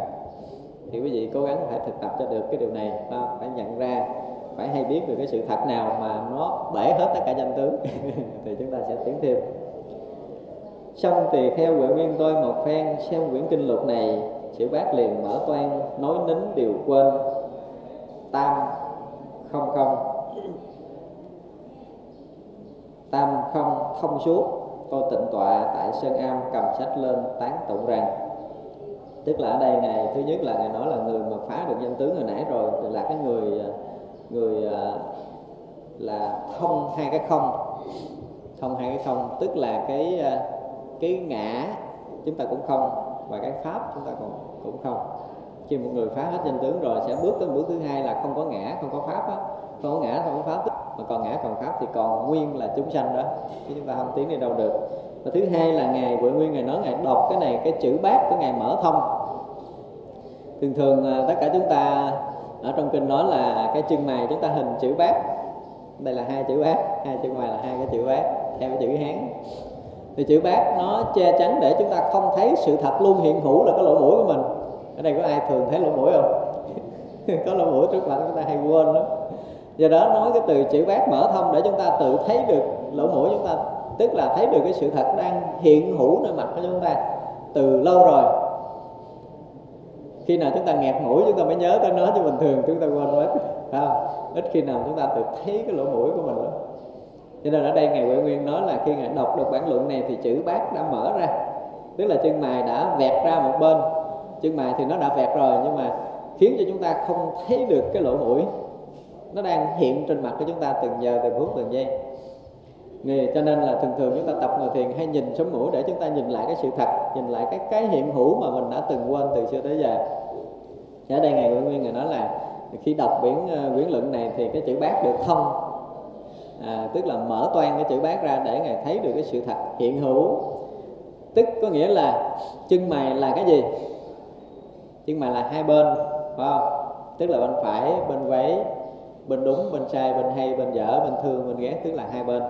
Thì khi chữ bát đã mở toan tức là mất đi cái sự phân biệt hai bên để ngài thấy nhận cái sự thật hiện tiền mà không phân biệt phải quấy tức là ngài nhận được cái đạo lý không hai do đọc bản luận này đó, ngài nói là chữ bát ngài mở có nghĩa là ngài ngộ đạo tức là nhận ra được cái không hai ở nơi chính ngài. Và ngài không luôn cái tam không. Tam không là theo cái tinh thần uh, kinh kim cang gọi là tam luân không tịch. À, tam luân. Bố thí mà tam luân không tịch là cái gì? Không thấy có mình thí phải không? Có vật thí và có người bị thí. Tức là hoàn toàn ngã pháp được tan biến ở nơi cái thấy biết của ngài huệ nguyên cho nên ngài ngài mới viết lại cái bản luận này, kính cẩn dâng lên và bắt đầu nói kệ để ca tụng bản kinh này. Tức là do đọc bản luận này mà ngài huệ nguyên đã ngộ đạo, đã thoát khi khỏi cái chấp trước hai bên. Tức là chữ bát đã mở rồi là khỏi chấp trước hai bên rồi. Cho nên ngài kính cẩn viết cái bài kệ để ca tụng tiếp. Ngài nói thiền, tức là tâm của phật, giáo là mắt của phật, pháp là thuốc của phật. Mắt xem tâm ngộ, bệnh lành thuốc bỏ, cởi trần không áo, thân an tự tại trước đây là cái bài kệ của ngài huệ nguyên ca tụng thiền ca tụng bản luật này. Ngài nói thiền tức là tâm của phật. Tức là tất cả chúng ta khi đi tu à, theo đạo phật á, thì theo giới lý thiền tông là chỉ thẳng tâm người thấy tánh để thành phật. Và đức phật cũng có nói là tất cả chúng sanh đều có cái phật tri kiến tức là cái tâm này. Do vậy mà khi thể nhận được cái chân tâm thì chân tâm đó chính là phật và nó cũng là tâm yếu mà tất cả chư phật ba đời đều muốn chỉ cho chúng ta. Cho nên một người tu thiền thì người ngộ ra được cái chân tâm, tức là ngộ ra được cái phật, cái thấy biết phật. Cái thấy biết giác ngộ hoàn toàn, tức là cái thấy biết phật đó, cho nên gọi là thiền, tức là tâm của phật. Người tu thiền là người tu đúng với cái tâm yếu mà chư Phật ba đời đã chỉ dạy. Do vậy một người nhận được cái tự tánh chân thật của chính mình, thì người đó là sẽ cận kề với quả vị vô thượng chánh đẳng chánh giác. Tức là ngộ được tự tánh rồi là cái đạo lý giác ngộ giải thoát chúng ta đã được sống trong đó rồi. Và cái quả vị thành Phật nó thân cận với chúng ta hơn. Do vậy mà tất cả những cái lời ca tụng về thiền, thì tất cả mọi người đều nói là, nhất là các vị thiền trung hoa, thì đều khai thị thẳng cái chỗ tự tâm để cho người ta nhận, không có chuyện khác vì vậy trong thiền tông có một cái câu là bất lập dân tự giáo ngoại biệt truyền, trực chỉ nhân tâm kiến tánh thành phật. Chỉ thẳng tâm người để thấy tánh thành phật thôi, chứ không có làm việc khác. Đó là con đường đi của thiền. Thì người nào mà đi vào con đường thiền tông, học đạo của thiền tông mà không nhận ra tự tánh mình chẳng còn là cái người ở vòng ngoài. Và đi lệch con đường thiền sẽ lệch cái tâm yếu của đức phật do vậy mà ở đây ca tụng thiền tức là tâm của đức phật. Thiền là tâm giáo là con mắt của đức phật. Tức là những lời chỉ dạy của đức phật á, để cho tất cả chúng sanh thấy được cái lầm mê của mình trong sanh tử và thấy được cái sự thật của mình trong pháp giới này để nhận ra được cái đạo lý chân thật thì nó giống như con mắt để soi sáng tất cả chúng sanh. Là ngọn đèn để cho chúng sanh soi theo những lời nói của đức phật làm cho chúng ta mở toan cái lầm mê của chính mình từ xưa tới giờ. Xóa đi cái sai sót của, sai lầm, cái si mê của chúng ta từ xưa tới giờ. Cho nên nói giáo tức là con mắt của đức phật và pháp là thuốc của đức phật, tức là những lời đức phật nói ra để cho chúng ta, chúng sanh tiêu trừ được tất cả những cái bệnh nghiệp, phiền não, khổ đau của chính mình. Người nào mà nuốt trọn được giáo pháp đức phật, người nào mà hứng đựng trọn vẹn được giáo pháp đức phật là người đó tiêu trừ tất cả những cái bệnh tật phiền não trong sanh tử trong tam giới này. Thì vậy là giáo pháp của đức phật pháp của đức phật tức là những thuốc hay chữa lành tất cả những bệnh phiền não của chúng sanh trong tam giới này. Cho nên ngày ca tụng pháp tức là à, thuốc của đức phật. Thì mắt xem tâm để ngộ tức là do cái giáo pháp của đức phật giảng dạy để chúng ta biết rằng cái tự tâm nằm ở chỗ nào để chúng ta nhận ra được tự tâm của mình. Bệnh lành thì thuốc bỏ tất cả những người mà trong lúc chúng ta chưa sáng đạo lý thì chúng ta cần học Phật pháp không? Nhưng mà khi đạo lý sáng rồi, thì tất cả những bệnh tật phiền não coi như tiêu tan. Lúc đó chúng ta không cần không cần phải học giáo lý nữa, mà lúc đó giáo lý từ trong bụng chúng ta lưu xuất ra để có thể thành giáo lý, để có thể giúp được người sau, chứ không cần phải học thêm do vậy là cái người mà lúc này còn đang đau thì chúng ta cần thuốc để uống. Nhưng mà hết bệnh rồi thì chúng ta không cần thuốc nữa. Mà chúng ta vẫn sống khỏe mạnh giữa trần gian này. Do vậy mà mọi người mà bệnh lành thì không cần thuốc, phải bỏ thuốc. Rồi cởi trần không áo, thân an, tự tại. Tức là chúng ta sạch đi tất cả những cái che chắn, sống tự tại, tự do trong tam giới này. Một người khi mà nhận được chân thật rồi thì sẽ có sức sống đó. Vừa ca tụng, cái giáo lý của đức phật vừa ca tụng thầy trò của ngài tự trung thượng sĩ từ ngày tiêu giao cởi trần không áo cho tới giờ phút này sống tự do tự tại trong pháp giới này mà không có một chỗ ràng buộc. Cởi trần không áo, thân an tự tại, đã được tự lợi, rộng khắp lợi tha, chí bám nhất tâm, làm hưng thịnh tam bảo. Tức là đây là cái ờ, cái từ ngữ để ca ngợi các vị bồ tát không? Những vị bồ tát là những bậc giác hữu tình là người hữu tình giác. Tức là người đã giác ngộ nơi tự tâm của chính mình và đem làm lợi lạc cho tất cả mọi người. Tức là người đã được giác ngộ về đi giác ngộ người khác thì được gọi là bồ tát thì ngầm ca ngợi ngài tiêu giao cũng như ngài tự trong thượng sĩ là làm cái việc lợi mình lợi người, tức là những vị bồ tát hiện thân trong cõi đời này. Mặc dù hiện thân là một cư sĩ nhưng vẫn ngộ đạo, vẫn làm lợi ích cho trần gian.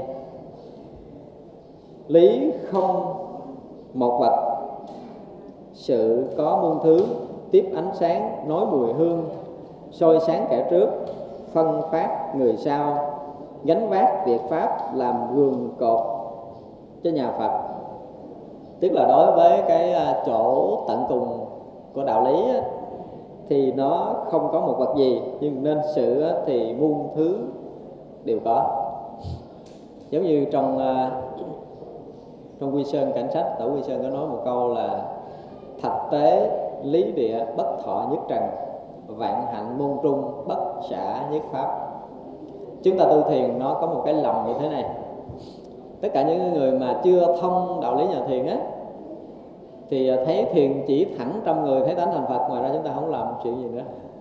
À, vì sao? Vì cái chỗ thực tế đó là không thọ bất kỳ một pháp trần nào nơi cái chỗ tự tánh chân thật là từ xưa giờ chưa từng có một mãi bụi thanh tịnh sáng suốt hoàn toàn không có nhiễm nhơ vậy vậy là chúng ta quyết tâm tu thiền là chúng ta làm sạch đi tất cả những vọng tập những cái phiền não của chúng ta trong tâm của chính mình để mình đạt mà mình sống đúng với tự tánh thôi ngoài ra chúng ta không có làm chuyện khác nữa.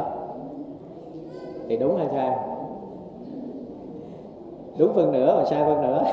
Đúng phần nữa sai thì rõ ràng là khi chúng ta quay trở về với tự tánh đó, chúng ta sống trở lại với tự tánh thanh tịnh của chính mình thì chỗ đó là tuyệt nhiên không có một mãi trần nào nhưng mà cái cửa lợi tha là không bỏ bất kỳ một việc nhỏ nào. Chứ đừng bao giờ nghĩ rằng bây giờ mình tu thôi, giờ mình tu mình không có làm chuyện gì nữa, mình bỏ hết gác tất cả những việc trần gian lại để chỉ một việc, một bề lo tu. Thì không được. Vì sao? Vì đức phật chúng ta được tôn xưng là gì?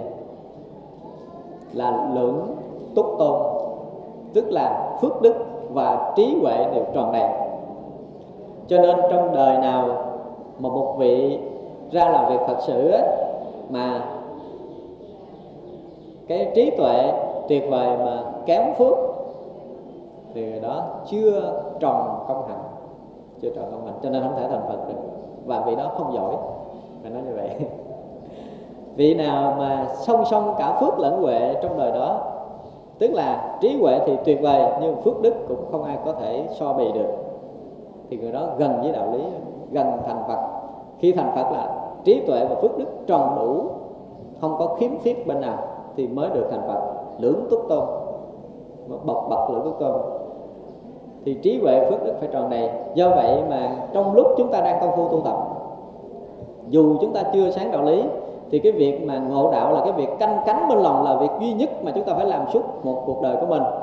Nhưng bên cạnh đó, tất cả những việc lợi lạc cho mọi người xung quanh chúng ta không được bỏ qua.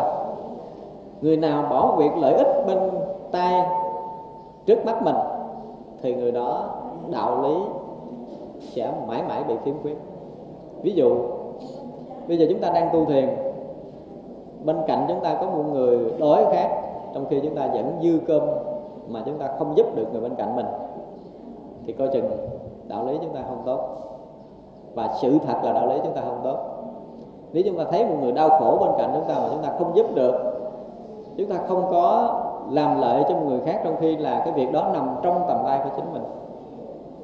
Thậm chí chúng ta đọc những cái ờ, thiền sử cũng như những những cái điều mà tiền thân của đức phật là có đôi lúc, có những cái đời tiền thân của đức phật phải hy sinh cả cái thân mạng mình để có thể giúp ích cho người khác.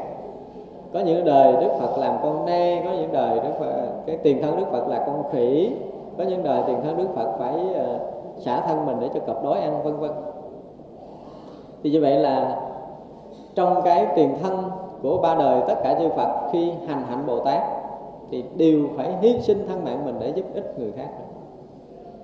Vì vậy mà một người tu, khi mà chúng ta thấy được đạo lý cái chỗ chân thật là không nhúm bất kỳ một mãi trần nào, nhưng cái cửa muôn hạnh là chúng ta sẵn sàng làm lợi ích tất cả chúng sanh muôn loài, không bỏ bất kỳ một cái chuyện thiện nhỏ nào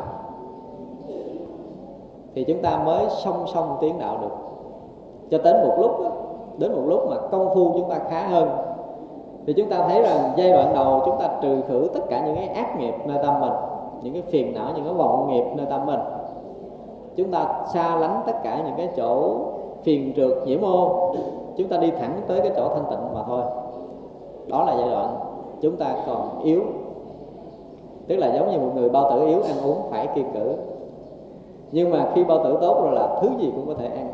Và nó sẽ tiêu hóa được hết. Thì mới là bao tử tốt, đúng không? Cũng vậy khi một người tu khá rồi, thì thiện ác đến với họ không hề bị động tâm. Tức là họ sống trong môi trường ô nhiễm nhưng mà họ hoàn toàn không nhiễm. Họ sống trong môi trường thanh tịnh, họ thanh tịnh tuyệt đối. Thì một người nào mà học được thiện và ác thì mới tròn đầy trí huệ của mình.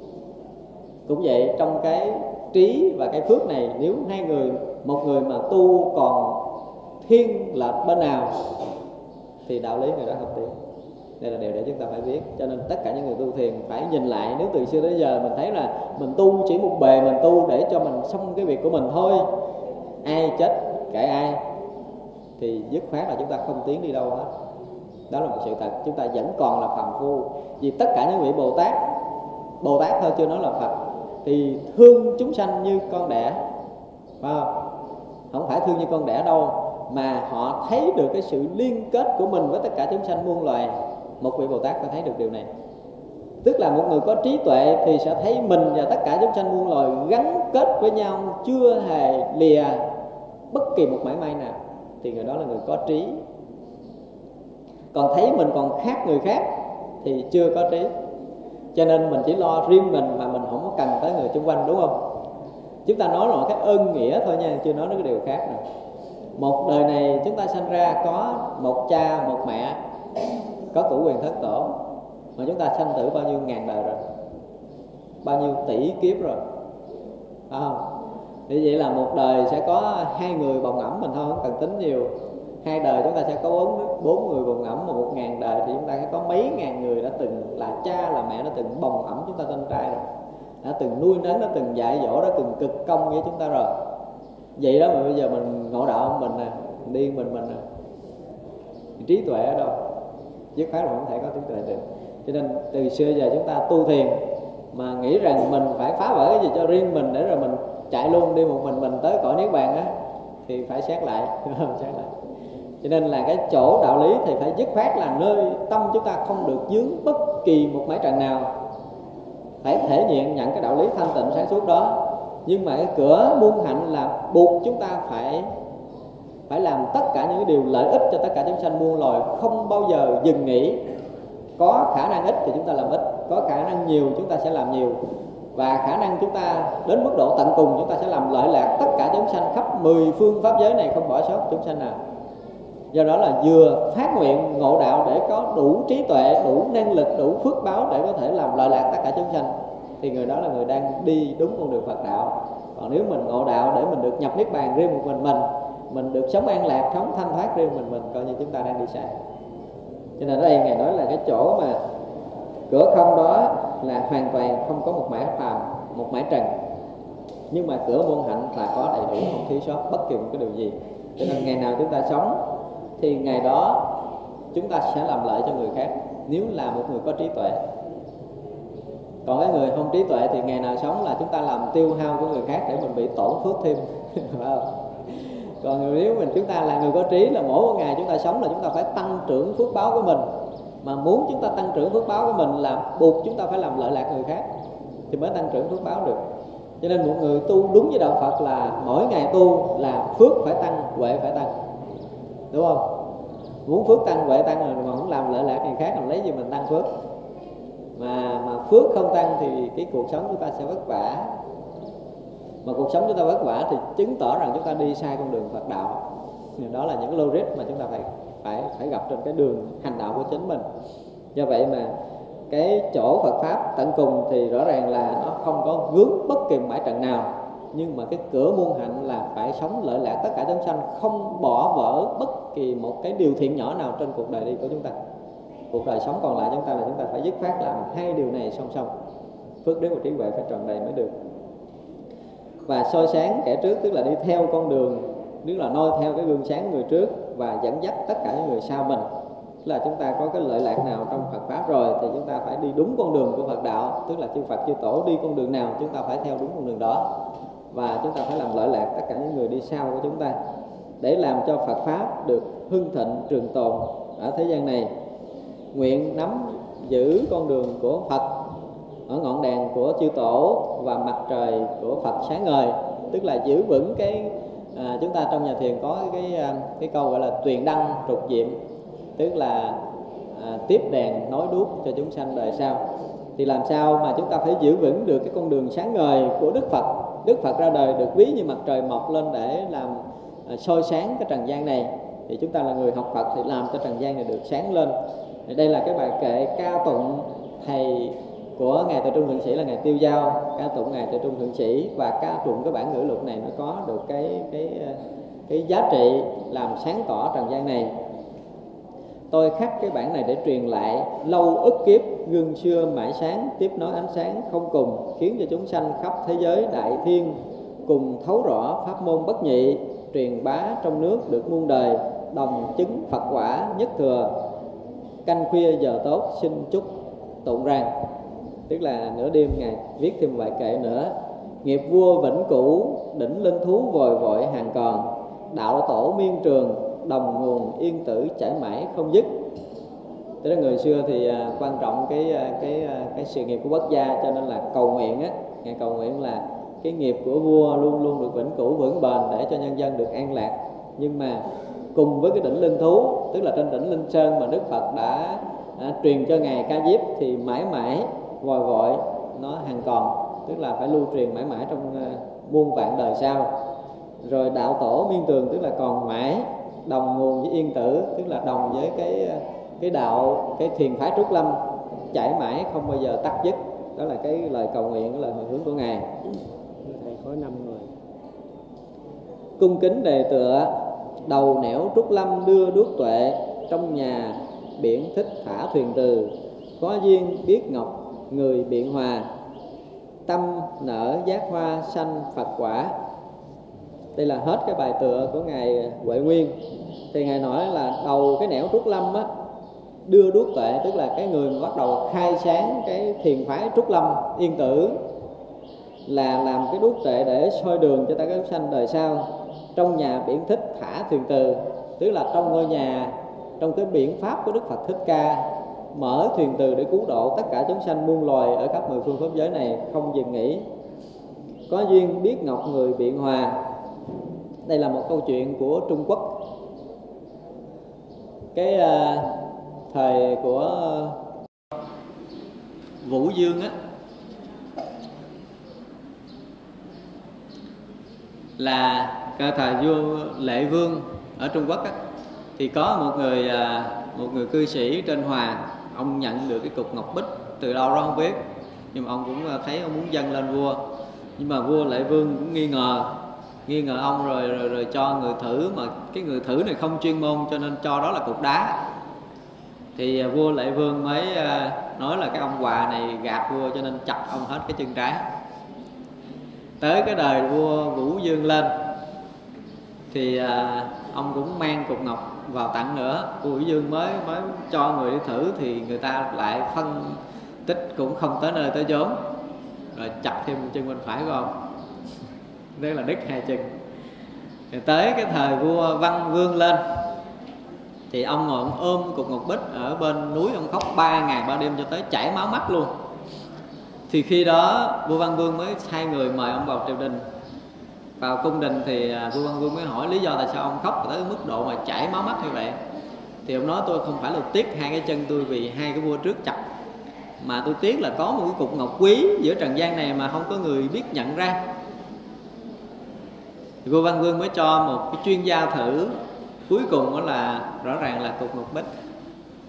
Thì khi hay ra sự thật là ông bà của mình đã đứt hai chân rồi.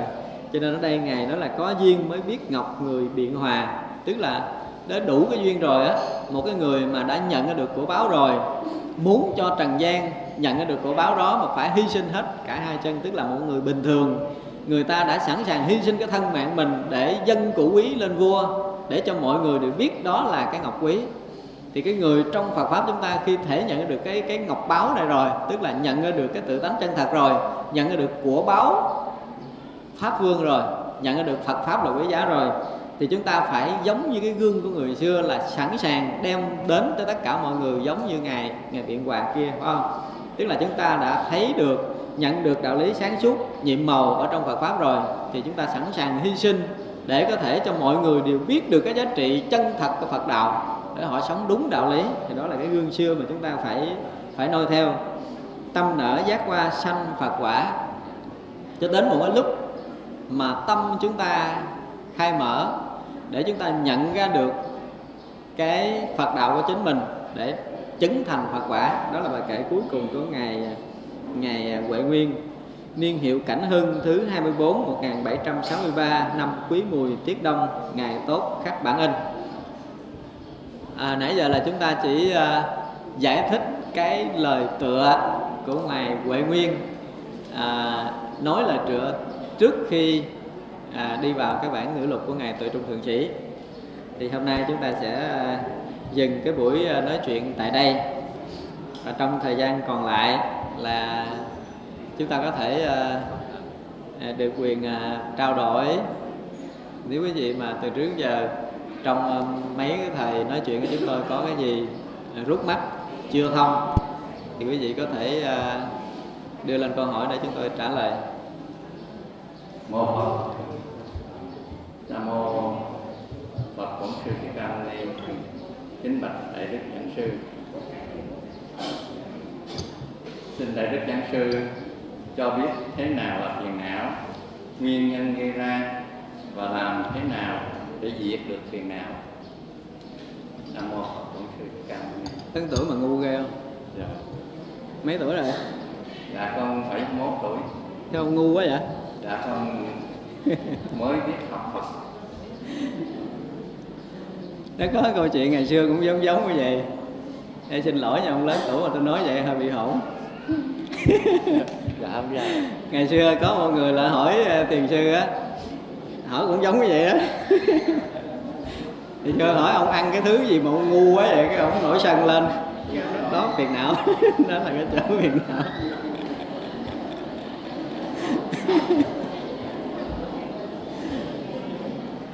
Tới khi mà chúng ta nghe một tiếng gì chúng ta thấy một điều gì mà trong lòng chúng ta khó chịu đó là phiền não. Phải không? Đó là phiền não nếu tôi nói ông hai ba câu đó ông nghe nhột nhột trong tức là phiền não khởi lên rồi đó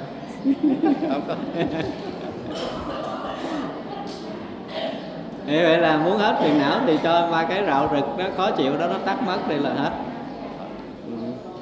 tức là khi chúng ta lục căn chúng ta tiếp xúc với lục trần mà nó không trôi qua được nó vướng lại thì đó là phiền não á những cái thuận nghịch trong cuộc đời này nó đến với chúng ta mà nó không có tự trôi đi thì bắt đầu khởi phiền não lên. Và chúng ta phải làm cho nó tan biến đi tức là hết phiền não. Vậy được không?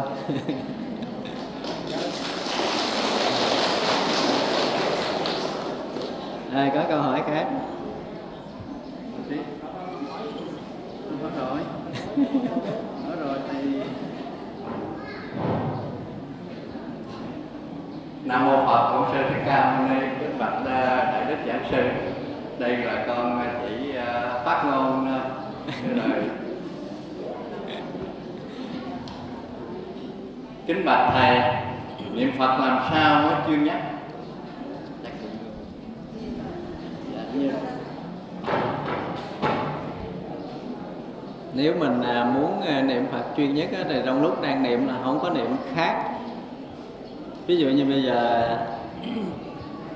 mình khởi niệm à, A Di Đà Phật, thì trong tâm mình à, ngoài cái A Di Đà Phật ra là không có một cái niệm thứ hai nào khác hết, thì mới gọi là chuyên nhất. Chuyên nhất thôi nha, chứ chưa phải là nhất tâm nha. Nhưng câu hỏi là nó còn vẫn còn thứ bậc, nhất tâm mà nó còn khác nữa. Trong lúc chúng ta chuyên nhất niệm Phật, là lúc đó trong tâm chúng ta chỉ khởi có cái câu A Di Đà Phật thôi. Và lúc đó chúng ta còn chủ động để khởi ví dụ như bây giờ mình à, nhắm mắt lại mình niệm thì nó cũng có một cách để chúng ta à, ít có phóng tâm. Thì chúng tôi hay nói một số đạo tràng khác đó. lúc chúng ta niệm thì thay vì chúng ta niệm A Di Đà Phật thì chúng ta lần chuỗi. Cũng có một sự chú tâm để chúng ta lần chuỗi hoặc là chúng ta niệm không. Nhưng mà đó chưa có à, đắc lực lắm. Chúng ta vừa niệm á chúng ta vừa niệm chúng ta vừa quay lại chúng ta nhìn vừa niệm vừa quay lại để nhìn, để chúng ta thấy từng niệm xảy ra nơi tâm của mình. Thì lúc đó chúng ta ít bị phóng tâm hơn là dễ chuyên nhất hơn. Quý vị thử, ví dụ như bây giờ chúng ta niệm a di đà phật. Vừa niệm chúng ta vừa quay lại để nhìn coi cái ý niệm a nó sẽ ra làm sao, di nó sẽ ra làm sao, đà nó sẽ ra làm sao, phật nó sẽ ra làm sao trong tâm của mình đó thì vậy là chúng ta ít bị phóng tâm và nó sẽ dễ chuyên nhất hơn. Để chúng ta thử công phu này coi thay vì mình niệm a di đà phật a di đà phật a di đà phật mà mình không có nhìn lại mình gán mình nhớ câu a di đà phật thôi từ trước đến giờ là như vậy đúng không? Miễn làm sao mình niệm mình nhớ a di đà phật a di đà phật đừng có quên. Từ xưa giờ chúng ta luôn làm như vậy nhưng mà nó khó nhớ chúng ta dễ quên và dễ vọng tưởng hơn. Thì bây giờ bắt đầu chúng ta niệm a di đà phật.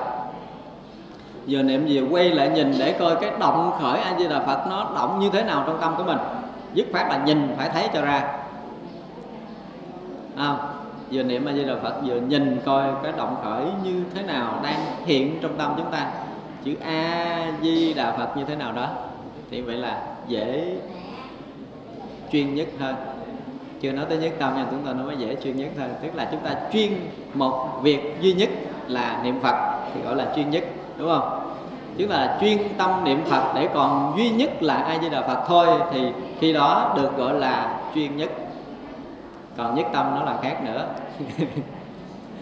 À, thì à, trước hết là chúng ta phải đạt được cái chuyên nhất này thì mới nói tới cái chuyện nhất tâm sao không?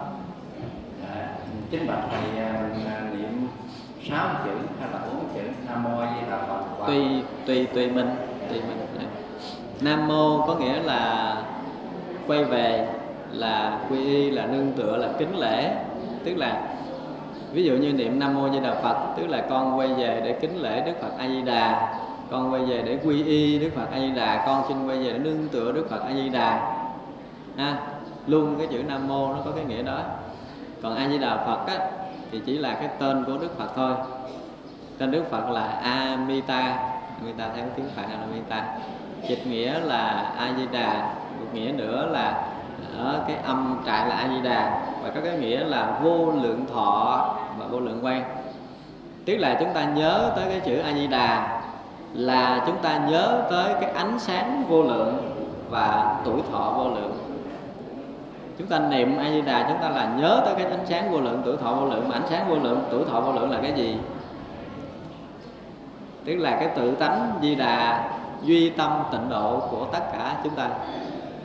À, tức là cái chỗ mà không sanh, không diệt mà sáng suốt, hằng hữu của tất cả chúng sanh. Đó là cái chỗ thường tịch quan của cảnh giới di đà.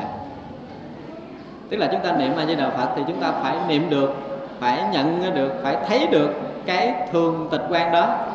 Cái ánh sáng mà không từng mất, tịch mà thường chiếu chiếu mà thường tịch. Đó là gọi là niệm di đà thì như vậy thì chúng ta mới hiểu được thiền và tịnh độ không khác nhau, Thấy không? Niệm mà niệm tới cái chỗ mà mà thường tịch quan thì thiền tịnh mới không khác. Tức là giống như cái um, cái hồi hướng của mình là nguyện sao nguyện sanh tây phương tịnh độ trung cửu phẩm liên hoa vi phụ mẫu hoa khai kiến phật ngộ vô sanh, bất khó bồ tát của bằng lợi tức là chúng ta phải làm sao cho hoa khai kiến phật tức là qua nở phải thấy phật. Mà thấy phật là ngộ được cái vô sanh ngộ được cái bất sanh bất diệt. Thì lúc đó chúng ta và tất cả các vị bồ tát đều là bạn lữ. Đều là bạn đó. mà chưa ngộ vô sanh thì chúng ta còn còn thấp dưới này đó.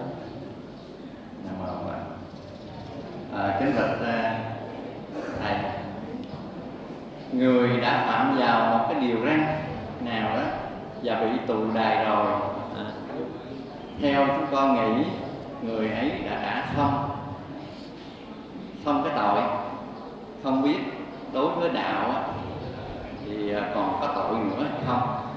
Nghĩa là phải sanh vào một cái ác đạo nào để chịu tội nữa hay không?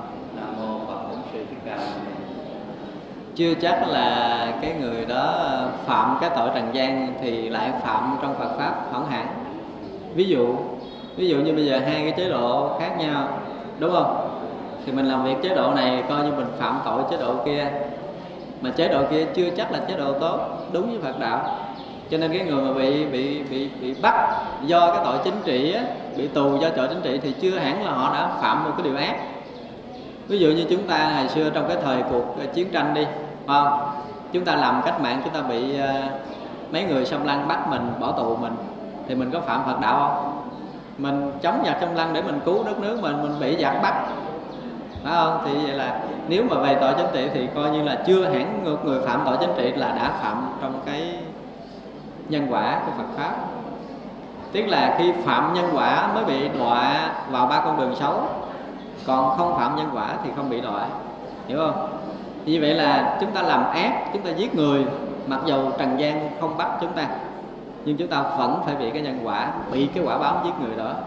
Chứ không hẳn là trần gian bỏ tù mình là mình phạm. Cho nên có những cái câu gì đó, nhân gian à, âm phủ đồng nhất lý gì đó. Ừ, coi chừng nó có một, hai cái không phù hợp. Có phù hợp một cái phần nào đó thôi. Ví dụ như bây giờ ở nhân gian là chúng ta sai phạm bằng cách là chúng ta đã giết người. Chúng ta đã làm những cái điều trái với luân lý Phật pháp.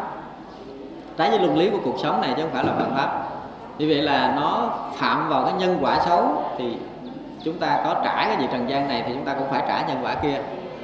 Lý do là chúng ta đã phạm nhân quả rồi thì nhân quả xử lý chúng ta chứ người trần gian xử không hết.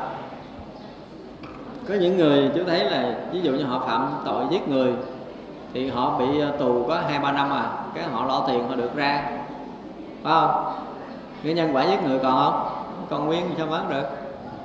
Đó chúng ta phải thấy rõ điều này tức là khi phạm nhân quả thì cõi nhân gian này, cõi kia đều phải có quả báo. Còn những cái tội khác trong trần gian này chưa hẳn. Ví dụ như bây giờ là người ta bị du khống ta bắt bỏ tù mình làm sao? Mình đâu có làm gì đâu. Nhưng mà nó cạnh tranh nghề nghiệp thôi, phải không? Ví dụ mình buôn bán nghề nào đó, người kia buôn bán nghề nào đó, cái bây giờ nó thấy mình buôn bán ngon quá, bắt đầu nó nhét cái ờ, cái tài liệu xấu nào vô cái phòng mình hay gì đó để rồi cái chính quyền lại bắt mình bỏ tù. Nhưng mình không có làm điều xấu mà họ vẫn bắt mình bỏ tù. Thì vậy là người phạm lại là cái người kia rồi chứ không phải là mình nữa. Thì lại chứ chuyện mình phải mắc nhân quả. Chỉ trừ trường hợp là chính bản thân chúng ta phạm nhân quả xấu. Tức là chúng ta làm ác chúng ta làm những cái điều mà à, kinh thương bại lý thì chúng ta mắc cái nhân quả mắc quả báo đó thì không tránh được.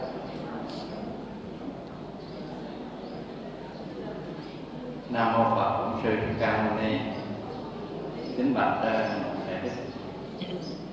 Xin đại đức cho con biết ý nghĩa phước hữu lậu, phước vô lậu. Tu như thế nào mới đạt được phước vô lậu? Cái này nó dài dòng lắm mà, hôm rồi mình có giảng rồi, phải không ta phước vô lậu vô lậu. Nghe lại cái cuồng băng mà mà mà phước huệ song tu đi. Nhưng mà đại khái chúng ta cũng có thể hiểu như thế này tức là cái phước hữu lậu là những cái điều mà chúng ta làm lợi ích cho những người hiện tiền trong cuộc sống này. Mà chỉ có lợi ích về mặt vật chất thôi. Mặt vật chất thôi. Ví dụ như chúng ta giúp đỡ người nghèo các nhà xây chùa gì đó về, về mặt vật chất chúng ta đóng góp vào tất cả những công tác từ thiện thì cái đó cũng được gọi là phước hữu lậu vô lậu còn phước vô lậu như trong kinh pháp hoa có nói đức phật nói sao nào? Nếu có một người nào mà đã tới cái pháp hội nghe kinh pháp hoa rồi. Thì đi về á, nói cho người thứ hai nghe. Rồi người thứ hai nói cho người thứ ba người thứ ba nói cho người thứ tư nói là truyền truyền truyền truyền truyền cho tới người thứ 50 nghe được kinh pháp hoa này. Thì cái phước báo của cái người thứ 50 đó đó là vô lượng vô biên không thể tính lường so với một người đem hết tất cả tam thiên đại thiên thế giới này mà bố thí cúng dường đó gọi là phước vô lậu á. Lý do lý do là nếu như chúng ta cúng dường cái vật chất này thì chúng ta có được phước báo tràn ngập, nhưng mà chúng ta không có thọ trì đọc tụng được kinh pháp hoa, tức là chúng ta không nhận được tri kiến phật để chúng ta sống. Tức là một người khi nhận được tri kiến phật rồi thì người đó mới được gọi là người có phước vô lậu. Tức là sống đúng với đạo lý, sống đúng với chân lý thì người đó có phước vô lậu còn người chưa nhận ra được chân lý chưa sống đúng chân lý thì vẫn còn làm trong cái tầng hữu lậu mà thôi. Hai cái phước báo đó được so sánh thứ nhất là ở trong uh, kinh tứ thập nhị chương đó chúng ta mới thấy điều này nữa đó. trong kinh tứ thập nhị chương á là so sánh như thế này. Tức là chúng ta giúp đỡ cho năm cái người chưa thọ ngũ giới không bằng giúp đỡ cho một người thọ ngũ giới tức là quy y cư sĩ của chúng ta. Rồi giúp đỡ cho 10 người thọ ngũ giới không bằng à, cúng dường cho một người thọ 10 giới là thọ giới sa di. Rồi cúng dường 10 người 100 người thọ giới sa di không bằng cúng dường cho một vị tỳ kheo thọ 250 giới. Cúng dường cho một ngàn người thọ 250 giới không bằng cúng dường cho một vị chứng quả tu đà hoàng. Cúng dường một ngàn người chứng quả tu đà hoàng không bằng cúng dường cho một vị chứng quả tu đà, tư đà hàm. Và cúng dường một ngàn người chứng quả tu đà hàm, không bằng cúng dường cho một vị chứng quả a na hàm. Cúng dường cho một ngàn người chứng quả a na hàm, không bằng cúng dường cho một vị chứng quả a la hán. Cúng dường một ngàn người chứng quả a la hán, không bằng cúng dường một vị bích chi phật. Và cúng dường một ngàn người vị bích chi phật, không bằng cúng dường cho một vị đại bồ tát.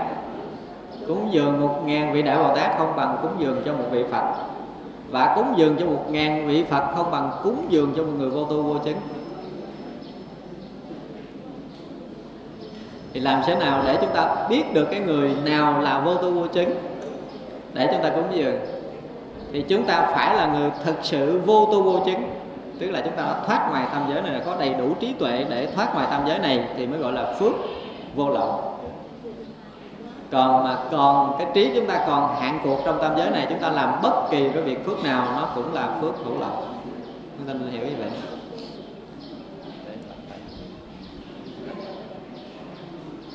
Kính à, bạch thầy, thấu hiểu chân lý là như thế nào? Trong nhiều chú nói chung, chú lăng nghiêm nói riêng, để mau thuộc và hiểu lý thì ta phải dùng phương pháp gì?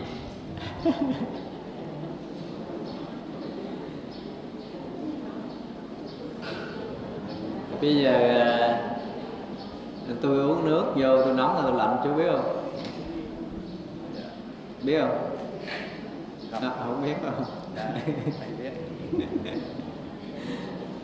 Thật ra hỏi cái người mà ngộ đạo như thế nào đó thì có nói như thế nào quý vị biết không? Không biết nữa đâu. Cho nên trong kinh Pháp Hoa nói sao là chỉ có Phật với Phật mới có thể hiểu nhau thôi. Cái chuyện của Đức Phật nói, Đức Phật đã ví dụ trong kinh Pháp Hoa rồi, phải cái trí tuệ như ngày xá lợi Phất á, không? là một vị đại trí huệ rồi mà ví như lúa mè tre lao khắp mười phương pháp giới này muốn biết là chỗ này biết còn không nổi tức là cảnh giới của Phật thì chỉ có Phật biết cảnh giới Bồ Tát chỉ có Bồ Tát biết cảnh giới Thanh Văn thì Thanh Văn biết dưới hơn một cấp không thể biết được giống như mà một người học lớp 1 thì không hiểu nổi. Người học lớp 12 làm bài toán gì? Như vậy là muốn hiểu chân lý. Thì chỉ còn một đường duy nhất là chúng ta sạch hết tất cả những cái vướng chấp nơi tâm chúng ta đi. Thì lúc đó chân lý hiển lộ như thế nào, lúc đó chúng ta sẽ biết. Chứ không còn con đường khác. Không còn đường khác. Chúng ta không hiểu trước khi chúng ta ngộ được. Bát quá nó chỉ là một khái niệm diễn tả để chúng ta có một cái khái niệm thôi, chứ còn chúng ta không hiểu được đâu không bao giờ nếm được cái mùi ngọt của đường từ miệng người khác để thì trường hợp là đường chúng ta ngậm vô miệng chúng ta mới biết nó ngọt như thế nào không? Còn cái việc học chú là nghiêm thì ờ, tôi đầu hàng. Học mà thuộc năm để là nghiêm. Ở đời ta có một câu là sao? Đi lính thì sợ qua ải, mà làm sải thì sợ là nghiêm. tức là đi lính rồi qua chiến trận nó rất là ngại nhưng mà làm ông thầy á, là học lăng nghiêm người ta cũng sợ lắm. Cho nên là ờ, có những người có căn cơ á, thì mới dễ thuộc lăng nghiêm. Còn không thì chúng ta phải chịu khó là nó có một cái cách học như thế này. Tức là chúng ta mỗi ngày chúng ta viết ra một câu để chúng ta học. Học thuộc câu này rồi ngày hôm sau chúng ta viết câu thứ hai mà muốn trước khi học câu thứ hai chúng ta phải đọc lại câu thứ nhất. Muốn làm từ từ từ để cho thuộc chứ tôi thấy không không còn phương nào khác. À và phải tụng hàng đêm thôi cho nó quen. Phật Kính bạch à, Thầy Tại sao trong kinh có nhiều chỗ nói khác nhau? Có nơi nói ai tu nấy đắc Ai làm phước thì người ấy được phước Tại sao có nơi dạy khi làm phước xong Phải đem phước ấy ra cho thân nhân đã quá bản, Thắc mắc chỗ đem phước? Nhờ thầy giải đáp thật ra cái ờ, cái việc mà ai làm người đó hưởng nó đúng vô cùng chứ không có sai. Không? Nhưng mà ví dụ ở ngoài đời đó chúng ta dễ nhận ra chút nè. Bây giờ nếu mà mình à, tỷ phú. Thì mình có lấy tiền cho bà con mình được không? Dư sức. Thì cái chuyện phước báo chúng ta cũng có thể san sẻ cho người thân chúng ta được. Tại vì sao? Người thân với chúng ta nó không có cách ly với nhau gì đâu. Như vậy mà khi ờ, người thân chúng ta qua đời mà chúng ta có làm một cái điều phước thiện, chúng ta hồi hướng thì người thân chúng ta được nhận phước báo đó, nhưng mà nhận được ba phần trăm. 30 phần trăm còn lại là mình 70 chúng ta có cho có hồi hướng hết thì người kia cũng không nhận hết được. Lý do là chúng ta là người trực tiếp làm cho nên người kia được hưởng một phần nào đó thôi. Được hưởng chứ không phải là không được nha chúng ta đừng nghĩ là không được. Do vậy mà tất cả những cái người mà hiểu biết Phật pháp đó, mà khi cha mẹ chúng ta qua đời chúng ta làm phước hồi hướng thì cha mẹ chúng ta được hưởng cái phước báo đó. Ở rất là nhiều mặt. Dù cha mẹ chúng ta đã thọ sanh vào đời sau vẫn được hưởng cái phước này. Chúng ta để ý này nha. Có đôi khi chúng ta nhận được tiền một cách rất là bất đắc dĩ. Không biết trên trời đâu rơi xuống tự nhiên cái mình có được đồng tiền này, mình thấy cái này là có khi cái phước báo chúng ta làm mấy đời trước cũng có, nhưng mà có khi là do con cái của mình trong đời trước nó đang làm cái gì đó, trong đời này nó hồi hướng cho mình mình cũng nhận được phước báo đó. Đó là cái thứ nhất về mặt vật chất. Cái thứ hai về mặt cấp bậc để sanh tử ví dụ như bây giờ á, là chúng ta chết thì cái phước chúng ta chỉ đủ đời sau để để sanh lại được làm người thôi. Nhưng mà con chúng ta cúng dường trai tăng lỡ mà cúng nhầm một ông thánh tăng nào đó trong cái pháp hội mà đang cúng dường đó mà nó hồi hướng cho mình là mình coi chừng nó được về cõi trời. Tức là thăng được cái đẳng cấp sanh tử trong tam giới này nhờ cái phước báo của con cái. Hoặc là bây giờ một người nào đó bị tạo cái tội gì? Cho nên bây giờ họ chết, họ bị đọa. Họ bị đọa ở một cái cõi nào đó. Thì con cái làm phước tu tập tốt, đem cái phước lành nó hồi hướng cho cha mẹ, thì cha mẹ được thoát khỏi cảnh đọa đày điều đó có rất là nhiều. Như trong kinh diễn tả, hai câu chuyện lớn của chúng ta thấy là ngày một kiền liên, phải không? Và ngày xá lợi phất. Nhưng mà chuyện ngày xá lợi phất thực, rất thực, nó có trong hệ thống kinh nguyên thủy. Tức là mẹ của ngài xá lợi phất là cách ngày năm đời. Thì một hôm ngài xá lợi phất đang ngồi trong hương thất, tức là ngồi trong tịnh thất trong lúc đức phật còn tại thế đó. Thì ngài nhìn thấy một con ngạ quỷ mang xiềng xích cờ rít, cờ xích, cờ rít, cờ xích tới tới bằng thiên nhãn của mình ngài thấy được. Thì ngài nhìn thấy con ngạ quỷ nó ốm đói tiều tụy quá, ngài mới hỏi là, ngươi từ đâu tới mà ốm đói như thế này? Thì bà kia mới rơi nước mắt khóc nói tôi là mẹ cách đây năm đời của ngài, tức là năm đời trước ngài là con tôi. Thì bây giờ nếu ngài thương tôi, thì ngài nên thiết trai cúng dường đi. Tôi nhờ cái phước báo này tôi thoát khỏi cái kiếp ngạ quỷ. Thì sáng hôm sau ngài xá lợi phất mới đem chuyện này bàn với ngài mục kiền liên, ngài phú lô na, và ngài kiếp tân lan là ba vị bạn thân của mình. Thì cuối cùng á, ba vị này cũng đồng ý ngài xá lợi phất là thiết trai cúng dường thì khi đó mới lại trình bày với vua bình sa dương trong cái thời đó. Thì vua bình sa dương chấp nhận dân tất cả những của cải cúng dường cho ngày xá lợi phất, để ngày xá lợi phất thiết trai cúng dường trong bữa trai tăng đó. Thì xong cái bữa trai tăng cắt một số thiền đường để cho chư tăng ở thiết trai cúng dường một bữa trăng cho chư tăng và đức phật chứng minh trong buổi đó. Thì đêm đó ngày một thiền liên, lại gặp một vị thiên tử từ cõi trời với hào quang sáng rực đi xuống. Ngày một thiền liên mới hỏi thăm thì à, vị thiên tử mới trả lời là nhờ ngài báo lại với ngài xá lợi phất dùm là tôi là cái vị mà ngày hôm nay được ngài xá lợi phất cúng dường trai tăng đó. Hồi hướng phước báo tôi được sanh về cõi trời rồi. Báo cho ngài xá lợi phất biết. Thì chuyện đó ngài xá lợi phất ngài một quyền liên mới trình lại với đức phật. Đức phật thấy rõ ràng là cái bà ngã quỷ hôm qua bây giờ đã được làm thiên tử được sanh về cõi trời do cái phước cúng dường của ngài xá lợi phất tức là cái của cải mà không phải ngài xá lợi phất tự làm ra, mà của cải là vua bình sa dương cúng dường cho ngài xá lợi phất. Ngài xá lợi phất phát tâm cúng dường cho chư tăng. Phước đó, mẹ của mình năm đời cũng vẫn được sanh về cõi trời. Thì như vậy là cái việc mà mình làm phước, cúng dường đó hồi hướng cho người thân là có thật. Điều này đã có trong kinh. Trong cái à, cái à, hệ thống kinh à, nguyên thủy trong cái tập truyện ngạo quỷ trong tập truyện ngạo quỷ thì có mỗi chuyện này thì rõ ràng là được nằm trong hệ thống kinh nguyên thủy là bản kinh gốc của hệ thống Phật giáo nguyên thủy đã có mỗi chuyện đó.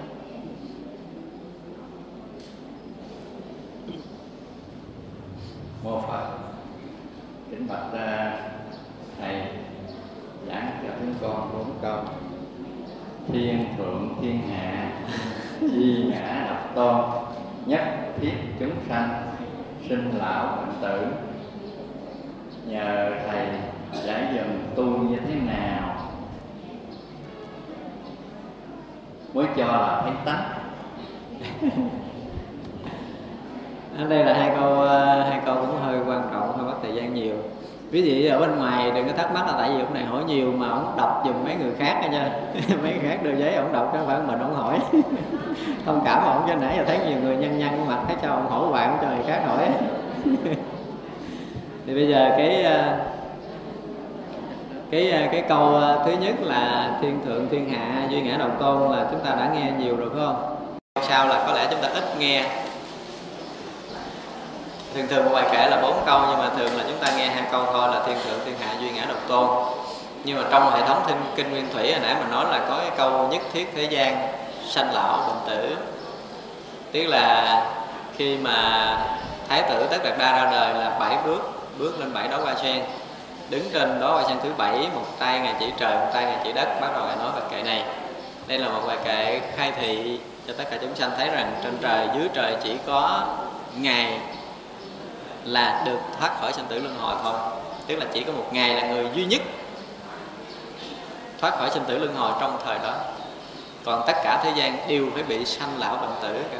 tức là người không giác ngộ thì sẽ được, sẽ bị sanh lão bệnh tử cho nên ngài nói là trên trời dưới trời chỉ có một mình ngài là hơn hết. Và tất cả chúng sanh đều bị sanh lão bệnh tử. Đó là câu nói mà trong cái hệ thống nguyên thủy. Hôm này thì nó rất là nhiều ý nghĩa nhưng chúng ta tạm hiểu như vậy thôi chứ bài kệ này nếu giảng ra thì cũng mất một buổi luôn còn à, thế nào là cái người kiến tánh thì cũng giống như hồi nãy phải không? Giống như hồi nãy thôi. Chúng ta không thể à, giống như trong kinh à, à, tứ thập chương hồi nãy mình nói đó, khi mà chúng ta thực sự là người vô tu vô chứng, thì chúng ta mới hiểu như thế nào là người vô tu vô chứng. Thì vậy là khi mà chúng ta đã thoát ngoài tam giới, chúng ta mới biết được cái người thoát là ai. Chỉ cần thấp hơn một bậc thôi, trong cảnh giới tu hành đây là điều lạ nè. Chúng ta tu chỉ thấp hơn người kia một miếng thôi, không thể hiểu người đó là cái gì. Không hiểu nổi đâu. Cho nên cái hành tung, hành trạng của tất cả những vị thiền sư á trong thiền sư hay nói một câu là trời cũng không biết, người cũng không hay, đừng nói cõi phàm mình. Trời còn chưa biết cái vị thiền sư là ai nữa. Cho nên những cái vị thiền sư mà thực sự ngộ tánh rồi, thì họ lúc đó đã là thầy trời người. Những cái bước chân đi của họ, những hành tung của họ, chúng ta đừng có đem tâm phàm để mà phân biệt. Không hiểu nổi và một người một ngộ tánh thì chúng ta có thể tạm hiểu một chút xíu thôi, ha. Tức là trước cái phút ngộ tánh, ngay cái phút giây ngộ tánh là phút giây đó phải chết đi cái thân ngũ quẩn này. Một phen tức là tất cả những cái thói tập quen, cái thấy nhìn mà của lục căn của mình từ xưa đến giờ. Ví dụ mắt chúng ta thấy sắc, tai chúng ta nghe tiếng, mũi chúng ta ngửi mùi, từ xưa giờ nó quen như vậy rồi. Thì một phen tất cả những cái này chúng ta biết tất cả những cái việc của trần gian này bằng mắt tai mũi lưỡi thân và ý chúng ta. Nhưng một phút giây thấy tánh là chúng ta biết không phải lục căn này nữa. Một lần. Thì lúc đó được gọi là thấy tánh. Tạm vậy thôi nha. Đó là tạm nói rồi chứ rồi. À, bây giờ thì à, chúng ta dừng cái buổi nói chuyện này ha. À, hôm nay chúng tôi có đem à, theo một số à, băng. Cái băng này là cái băng à, băng quay hình hai cái thời gian trước. Này, chúng tôi biết cho đại chúng ở đây với lại một cái băng kèm theo nữa là tăng tập niệm của hiền. Trong đó có một số bài giảng kèm theo. Thì một chút đây trong chúng trưởng sẽ phát cho quý vị chúng tôi sẽ biết cho quý vị mấy cái băng này để quý vị nghe thêm thì à, quý vị có thể ngồi tại chỗ rồi à, trước ban tổ chức sẽ phát. Đây chúng tôi chỉ phát à, tượng trưng. Đây là cái băng của năm năm năm băng năm người. À, chứ quý vị ghi nhận đây là cái cái phát tâm cúng dường của hai vợ chồng của anh Hòa và chị Loan ở thành phố Cần Thơ. Mời quý vị chắp tay hồi hướng cho